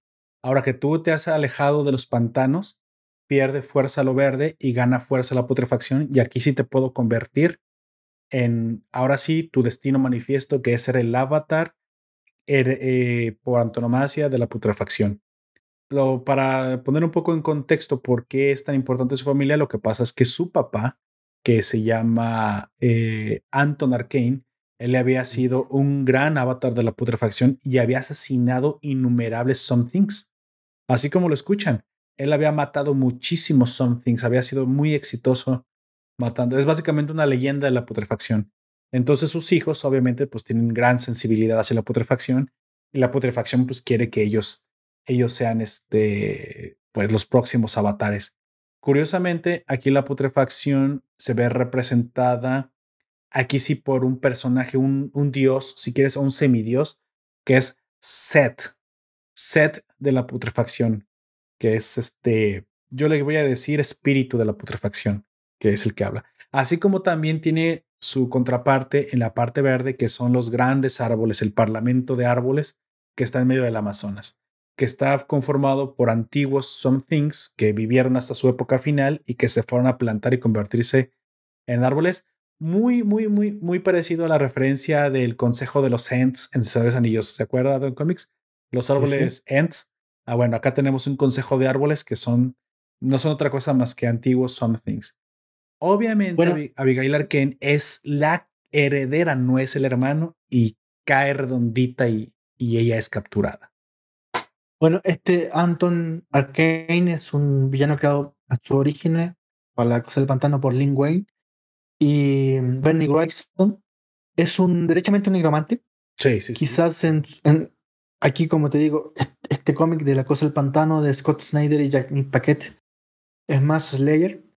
En su principio era más un nigromante, tenía que ver más con un genio malev, un Lex Luthor. Bueno, se, se frecuentaba mucho en el momento, un Lex Luthor, pero de magia negra. Eh, este poder, esta nigromancia le permite invocar demonios que son los contra lo único que se puede enfrentar la cosa del pantano, que a su vez es un. Oh, Es un alma, como decíamos antes, es una conciencia humana con un cuerpo de vegetal que entre medio se mezclan, un ser involucionado, algo así muy complejo. Y que aquí Scott Snyder lo toma básicamente como un ser frontalmente monstruoso. Hablábamos antes de The Walking Dead. Este Anton, Anton Erkine es un meta, eh, meta zombie, ya con conciencia, con identidad de fin, con pasado, con presente. Y hay otra vez, aunque sale de aquí, vamos al guiño de Alan Moore. Alan Moore introduce a Abigail Arkane, que es la sobrina, y sería un, medium entre este negromante, este ah, Anton Arkane, oscuro, y esta, este personaje de la Tierra que ni, siquiera es blanco, es, es, un ser natural que ejemplifica la naturaleza, que es Swan Thing. Y esa hibridación, ese, ese contacto lo hace Abigail, Abigail Cable o Abigail Arkane, que es el personaje que en este momento, como decía Puerto, se traduce en un ser de la putrefacción. Exacto. Y me parece que esa es una de las causas, de las cosas que a mí no me gustó de este cómic. Se vuelve muy maniqueísta, se vuelve muy eh, manga, muy buenos y malos, y la, con siempre, herencia de sangre, y toca muy, muy, muy, poca filosofía, que es lo, por ejemplo, lo que yo, lo que yo tengo recuerdos de La Cosa del Pantano, o lo que el lector piensa de La Cosa del Pantano. Aquí lo vuelve más un manga de acción, de mucha acción, completamente. muy actualizado, Em, ocupa pocas metáforas, ocupa, ocupa poca filosofía, pero básicamente describe bandos, eso sí, con, el, con la ilustración muy, muy encima de, ¿cómo decirlo? Muy encima del, muy encima del tablero. Eh, Janet Paquet te dibuja mucho, mucha sangre por todos lados. Hay una escena donde se ve una cabeza de un zorro partida por una rama que sale del brazo de la cosa del pantano. Sí, sí, sí. Y en eso hay que reconocer que es muy espectacular. Pero quizás lo que a mí me faltó es esa vuelta más metafórica. Profundidad. Profundidad. Más profundidad. Creo que esto ya lo hemos visto también en, el manga, nada más, obviamente para repetirlo por en, enésima vez, porque luego tenemos oyentes que vienen a escuchar esto nomás por lo que son los cómics y a lo mejor no conocen tanto el mundo taku. Los japoneses ya hacen esta separación. No es que sea manga nada más o maniqueísta, creo que eso es una separación de edades aunque The Something es sumamente sangriento y Slayer por todas las tripas que vemos, no es profundo en su historia. Esto sí se los voy a, se lo voy a conceder a Don Comics. Es una historia más directa, más adolescente, más eh, disfrutable, más dinámica. No tiene filosofía, no tiene tanta profundidad, no se va tanto a una conciencia. Y es que cuando un adolescente lee esto, le parece aburrido, pero ya cuando uno llega adulto lo aprecia, pero luego de adulto uno le parecen un poco simplonas las historias directas. Pero es que, bueno, eh, eh, los japoneses hace tiempo ya, ya solucionaron esto, dividiendo sus cómics, que para ellos son los mangas, en gente de 15 años o menos, o, o digamos de 17 menos, y los de 18 más. Entonces, a ellos, a las historias directas que están más para adolescentes, para no mayores de edad, que también son disfrutables, no me, no me lo, no me, malentiendan, yo disfruto mucho Dragon Ball, Ah, bueno, es, mi pecado, me encanta Dragon Ball Z, Dragon Ball Super la vi, por también disfruto de cosas mucho más adultas. Entonces, ellos le llaman a todo lo que es 17 menos, o lo que sería B15 para nosotros, le llaman los shonen. Entonces, este Something es un shonen, disfrutable desde 15 años en adelante, o 12 años en adelante, no, 15 años en adelante. Y luego tenéis cómics mucho más profundos, que es como muy probablemente podríamos pensar que Joker, los tres Jokers, podría ser, un poco más profundo, pero en su argumento, no en lo explícito que es, estoy hablando del argumento. Entonces, a esto los japoneses le llaman seinen. Y literalmente una shonen significa joven y seinen significa hombre adulto. Entonces, pues nada más hay que entender que Something está hecha para que guste desde a los adolescentes. Pero tampoco está tan, simplona, o sea, eh, creo que para los adultos como Don Comics, que sabemos que no van a encontrar aquí una reflexión platónica ni aristotélica, pero les dan un fanservice, les dan un, un, porno comiquero con las ilustraciones magníficas que tiene. Eso sí, en eso está impresionante. yo me quedo anonadado porque me gusta mucho. Los nuevos 52 están. Se nota que la técnica avanzó, se nota que la tecnología es otra se nota que, que bueno, que el, el, tiempo no pasa en mano, ¿no? Esto ya incluso está ayudado por computadora muy probablemente. Volviendo a la, a, historia, precisamente Abigail Arkane es convertida en el avatar de la, por fin la, la, tiene la podredumbre y se convierte en la reina, le llaman la reina negra, pero básicamente es el contrario de Something. Dicho eso, la historia nos, nos dice, no solamente nos dice que pues qué curioso, ¿no? Irónicamente, ella es ahora el avatar de la podedumbre y Something es el avatar de lo verde. Bueno, mejor Alec Holland.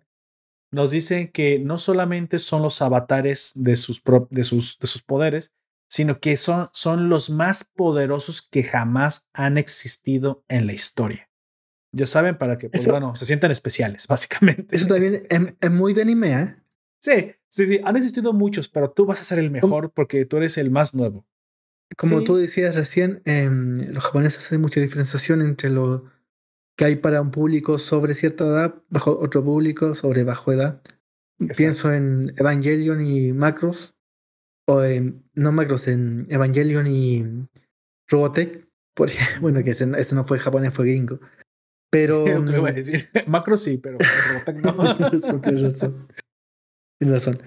Pero lo que sí te da a entender es que mm, el, el, último que tú tienes entre las manos es el más poderoso de una, de una larga saga de otros seres que han aparecido antes. Y eso es lo que te da a entender también este, la cosa del pantano. Abigail Cable sería la reina de un universo que después de, mm, no sé, de la época que tiene la Tierra, decidió convertir todo en putrefacción. Sí, así es. Es que este, este ataque a la putrefacción es, es también al mismo tiempo es el ataque definitivo. Esta vez la putrefacción viene para acabar con todo, por eso requiere a Abigail.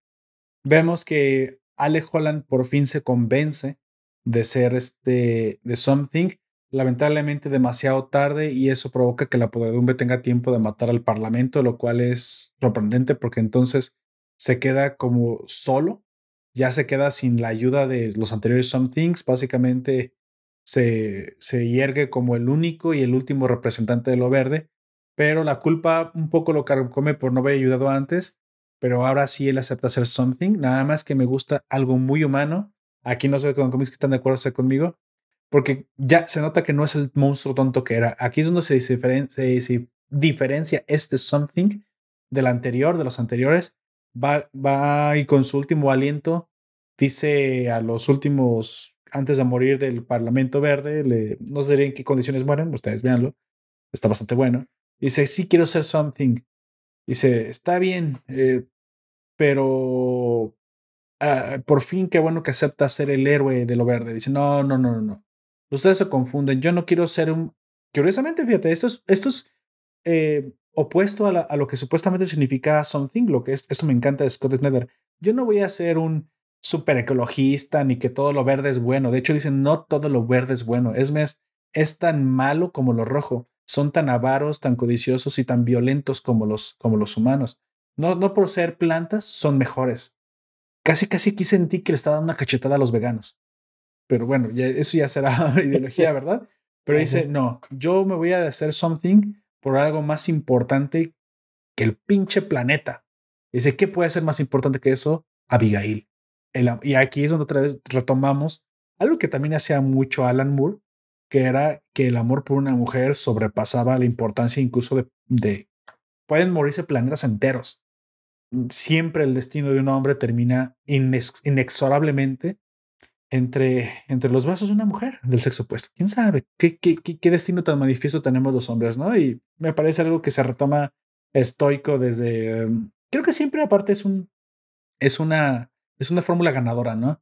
Porque siempre al final pues ¿quién, quién va a estar en contra de eso, ¿no? Superman dejaría morir la Tierra si eso, si eso le permitiera la vida a Luis Lane, o sea, ¿y, quién va a decir que no? Si algo está por encima de los ideales, por, eso siempre dice el dicho, pues la mujer es al final el, el ideal supremo, ¿no? Y, aquí eh, eso sucede.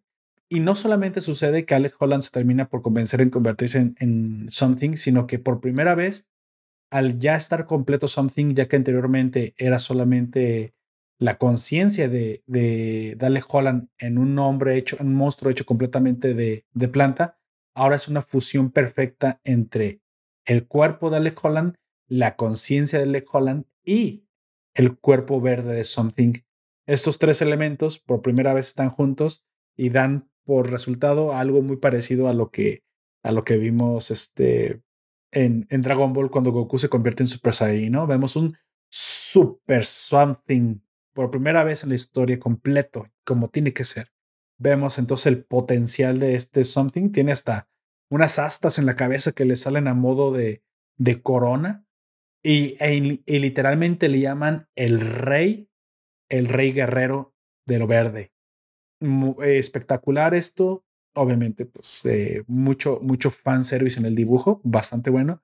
Y este es capaz de rescatar a la, a la Abigail Erkin convertida en Reina Negra, la, hace entrar en razón con, ya saben, con su poder de, de, Something, no entré en detalles, como dije otra vez, eso, eso los pueden ver ustedes, y la rescata, ¿no? Esto hace que se, se enoje la podredumbre.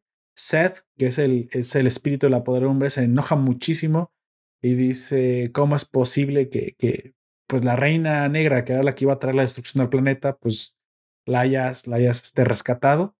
Esto no puede ser, debo al menos cobrar venganza. Sí, si ya perdí la oportunidad de destruir el planeta Tierra, al menos tú y ella van a pagar por sus acciones. Básicamente ese es el, el, el, el capricho de Seth. Y aquí es donde entra precisamente, hasta donde yo les narré, es el capítulo 1 al 12, que es la historia principal de, digamos, de, ¿cómo le llamaremos? El renacimiento del rey, o la vuelta de Something, o el nacimiento de, de Something de nuevo, el renacimiento, como, como ustedes lo quieren llamar, Reborn. Pero entonces, al, cumplir, al estar cumplida la misión y la podredumbre no estar contenta por, por haber perdido, pues como niño, como mal perdedor, como niño malcriado, al menos quiere venganza. Y es donde entran los últimos seis números del crossover, ¿no? Llamándose esto, este crossover Mundo Putrefacto, que es del 12 al 18, bueno, realmente son siete. Y aquí, es, eh, aquí realiza su cruce con Animal Man. Y ustedes se preguntarán, bueno, Poperto, pero ¿cómo se venga? ¿Qué es lo que hace? Pues ni más ni menos, llama a su mejor campeón, bueno, hasta ahorita, porque Abigail simplemente no le sirvió, resucita, renace de alguna forma, esto me lo tendrá que decir Don Comics, pero trae a la vida el mejor campeón que había tenido la podredumbre hasta ese entonces, que era ni más ni menos Anton Arcane, o básicamente el tío de Abigail. ¿Sí? Del, el tío de Abigail. El que había asesinado porque... incontables Somethings antes. Sí. Por eh, una interpretación jurídica de las leyes del universo, ningún ningún elemental puede ser resucitado salvo que sea resucitado por el otro. Básicamente, si el verde resucita su elemental, que en este caso sería la cosa del pantano, la putrefacción puede resucitar al suyo, que es eh, Anton Arcane, que en teoría murió en, antes de, eh, de New 52. Volviendo así, entonces a enfrentar los viejos enemigos, pero en el nuevo universo, ¿no? Así, así es como de New 52 se regeneran la, la, nueva, la nueva vieja enemistad. Entonces, hábleme precisamente de este crossover con Comics. Em, bueno, en este momento ya tenemos el, em, la complejidad, bueno, no, no, todo complejo, pero la mm, densidad más grande del universo de ese cómic se amplía más que los hechos que ocurren aquí, que básicamente suceden en la, ciudad de la Cosa del Pantano. Y en la serie de Animal Man, Animal Man por eh, Jeff Lemire. Eh, Jeff Lemire es el autor de Saga, que fue probablemente la serie de cómics más, más exitosa o la más premiada del 2019.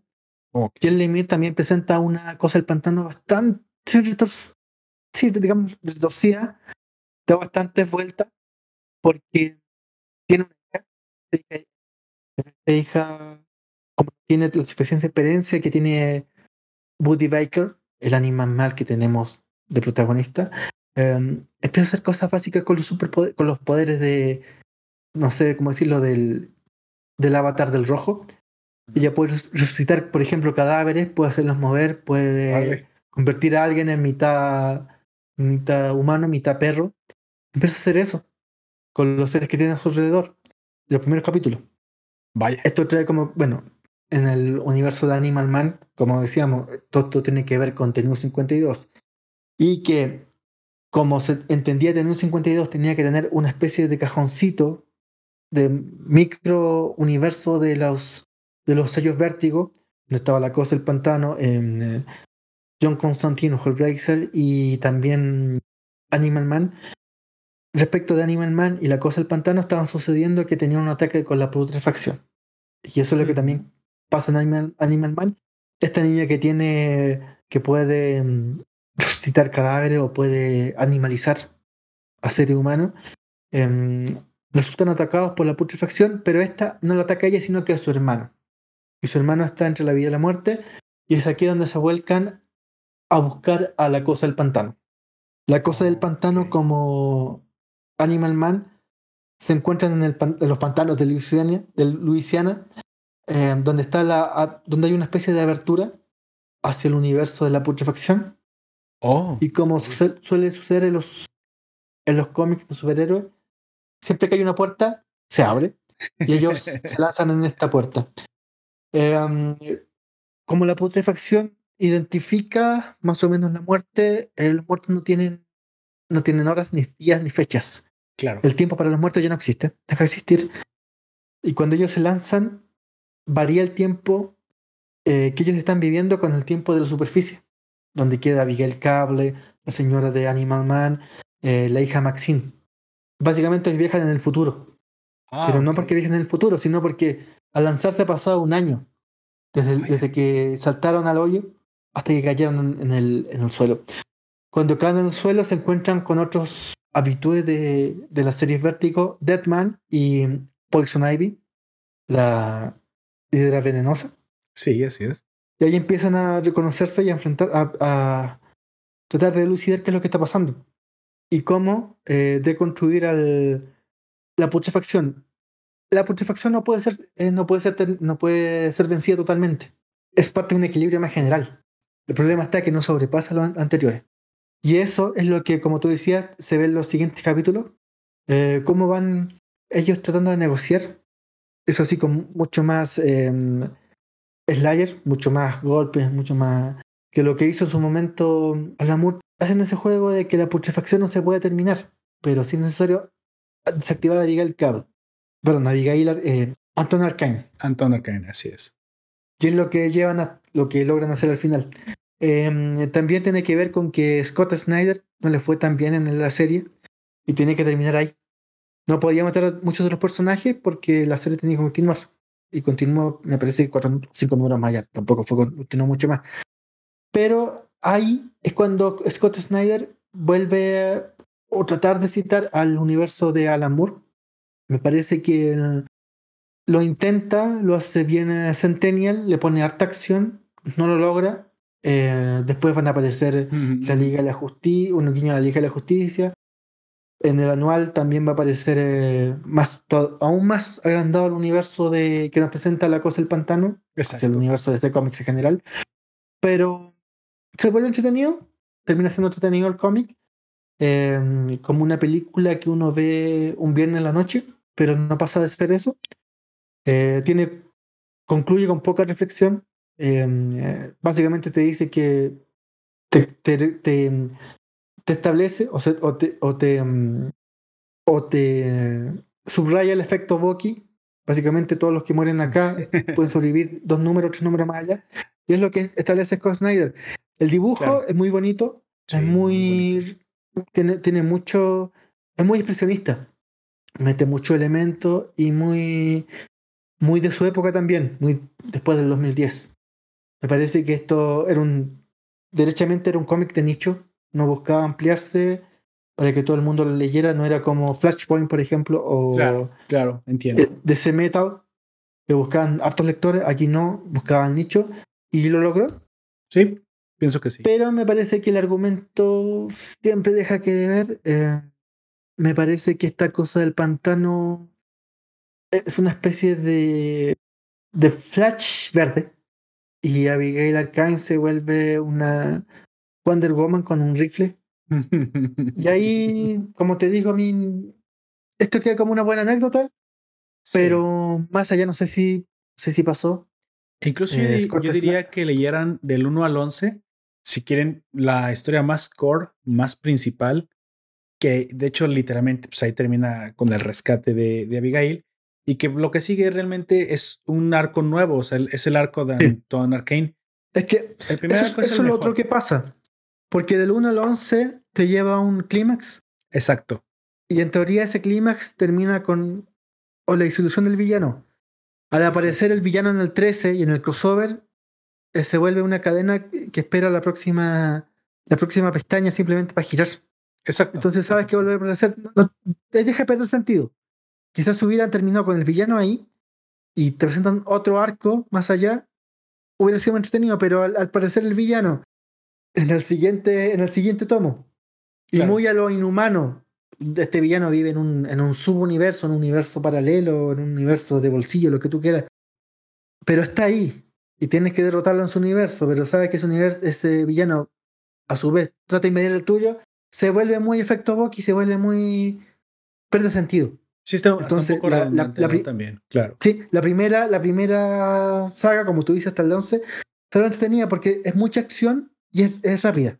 Sí. Empiezan a pasar muchas cosas muy rápidas. Y, y, no tienes que saber absolutamente nada si nunca habías leído something. Claro, pero al no tener un fin, o, o, por lo menos cuando ese fin se vuelve, se vuelve a reiniciar en el siguiente número, deja de tener sentido la serie. Claro, claro, sí, e, estoy completamente de acuerdo. Yo también sentí como que aquí, aquí se acabó y aquí inicia otra. Al, fin y al cabo, eso ya también es cosa que, que puede decidir el, el, lector. Se da cuenta que eso lo hicieron para, para ahora introducir la figura de Animal Man. Yo creo que lo hicieron más del, del 12 al 18, lo hicieron más para que tú le dieras más potencia no a la figura de Something que ya, ya es conocida, sino que le diera más potencia a la figura de Animal Man. Se siente más como un acompañamiento, como un crossover que ayuda a realzar la otra figura. Pero realmente, si nomás te quieres aventar la, la primer arco, te puedes aventar tranquilamente el 1 al 11 y tú ya decidir si realmente quieres avanzar y cubrir toda la época de Scott Snyder. Porque no, no hablamos de Animal Man, digo, no estamos hablando de, de en este podcast de Something el arco del rey guerrero, no. Aunque eso diga en el, en el título, realmente estamos hablando de, Something, toda la época de Scott Snyder, que literalmente son dos arcos. Es el arco del rey guerrero y es el, rey, y es el arco del mundo de petrifacción, que es, que es un crossover con Animal Man. Y se acabó. Como tú dices, como tú, claro, como tú dices, después de El Rey Guerrero, pasa algo parecido a lo que pasaba en Los después del oso polar. si después no venía algo mejor. Se iba a la mierda y, pasó, y pasó eso un poco con Scott Snyder, Johnny Paquette. Vamos dándole cierre a esta historia de un cómics. Este, a mí, bueno, como ya sabrá que me gusta, que vengo del mundo más manga, aunque ya me, digo, me, estoy, me estoy asentando ya en los cómics y creo que ya voy a empezar a dejar de decir eso, porque obviamente ya me estoy haciendo también lector de cómics. no sé cuántos, cuántos números debo leer más para ya considerarme parte del, del selecto grupo de comiqueros, aunque siempre voy a ser un bastardo híbrido y mestizo entre, entre, entre manga, cómic y manga, pues no lo puedo evitar, soy así. Pero eh, podría decir que me, me gustó mucho, me gustó. Este es something que de buenas a primeras puede no parecer un, un personaje interesante. Scott Snyder creo que le da un buen. Ah, para mí, que yo no venía desde antes de los nuevos 52 sabiendo nada, le da un buen inicio, me explica fácil, rápido, va a la acción, hace interesantes los, los personajes y todo lo, lo le pone la cerecita del pastel es el dibujo maravilloso que tiene. O sea, en eso no, siempre la calidad se aprecia y siempre se agradece. Creo que con esto me voy a quedar. Creo que ya para eh, eh, las preguntas del final siempre es ¿con qué te quedas? Lo que más me gusta es precisamente esta, esta relación tan, tan íntima que tienen eh, acción y argumento en Something, rápido, directo a lo que va, Puede parecer que le falta profundidad, tal vez le falte, pero bueno, no lo necesita por el tipo de historia que es. Un, una palomita aquí, un 10 para en, en esa relación. Eso se siente adecuado, se siente rápido, se siente directo, no aburre, que siempre es muy importante que no aburra, que no se siente ahumado en la historia.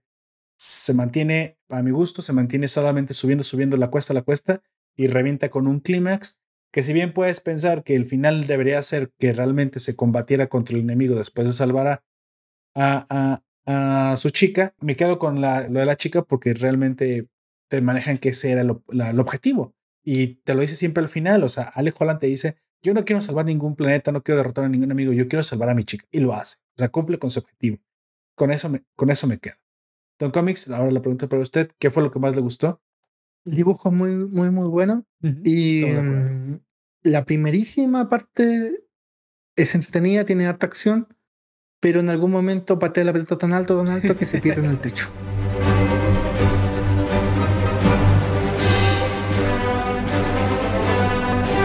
Pues bueno, vamos, eh, vamos cerrando entonces. Esto fue Something de Scott Snyder. Esperamos que les haya gustado. Si ustedes también tienen alguna recomendación o alguna opinión acerca de esto, háganoslo, háganoslo saber en los comentarios. Nos pueden también mandar qué clase de cómic ustedes creen que es una joya y, que, piensan que podremos analizarla y desmenuzarla aquí. Por favor, escriban. No tiene que ser mm, nada más de superhéroes. Nos pueden escribir obras de cómic como ya hemos tratado antes, este, eh, alternas, autocontenidas, de pocos números, de muchos números, latinas, eh, que se han hecho en, América, no tiene por qué ser forzosamente nada más este, británica o gringa, de cualquier, incluso francés, ya hemos, hayamos también reseñado el Incal, por favor, háganoslo saber. Pues bueno, antes de irnos, me gustaría recomendarles que se den una vuelta por nuestro Patreon. Suscríbanse si es, quieren disfrutar de los del podcast solo para Patreons, donde ya se habla esencialmente de series live action, películas y uno que otro tema a veces especial. Es donde se concentra esa clase de contenido. En el podcast normal se concentra el cómics y el del anime, pero aquel también está bastante bueno, con la calidad y con el cariño que siempre tenemos. Y aparte, esos son mucho más cortos porque prácticamente casi en la mayoría nada más estoy yo. Así que si deciden darse una vuelta por el Patreon, no se van a arrepentir. Como siempre, también me gustaría agradecer a todos los que hacen posible este podcast de Un Comics aquí presente, a los, a los que nos acompañan durante la transmisión del directo, gracias a los demás por estar con nosotros, que nos dejaron comentarios durante, durante el podcast y a toda la gente que nos Este año bajo Juan José. También. Es, es posible que, que mañana lo tengamos.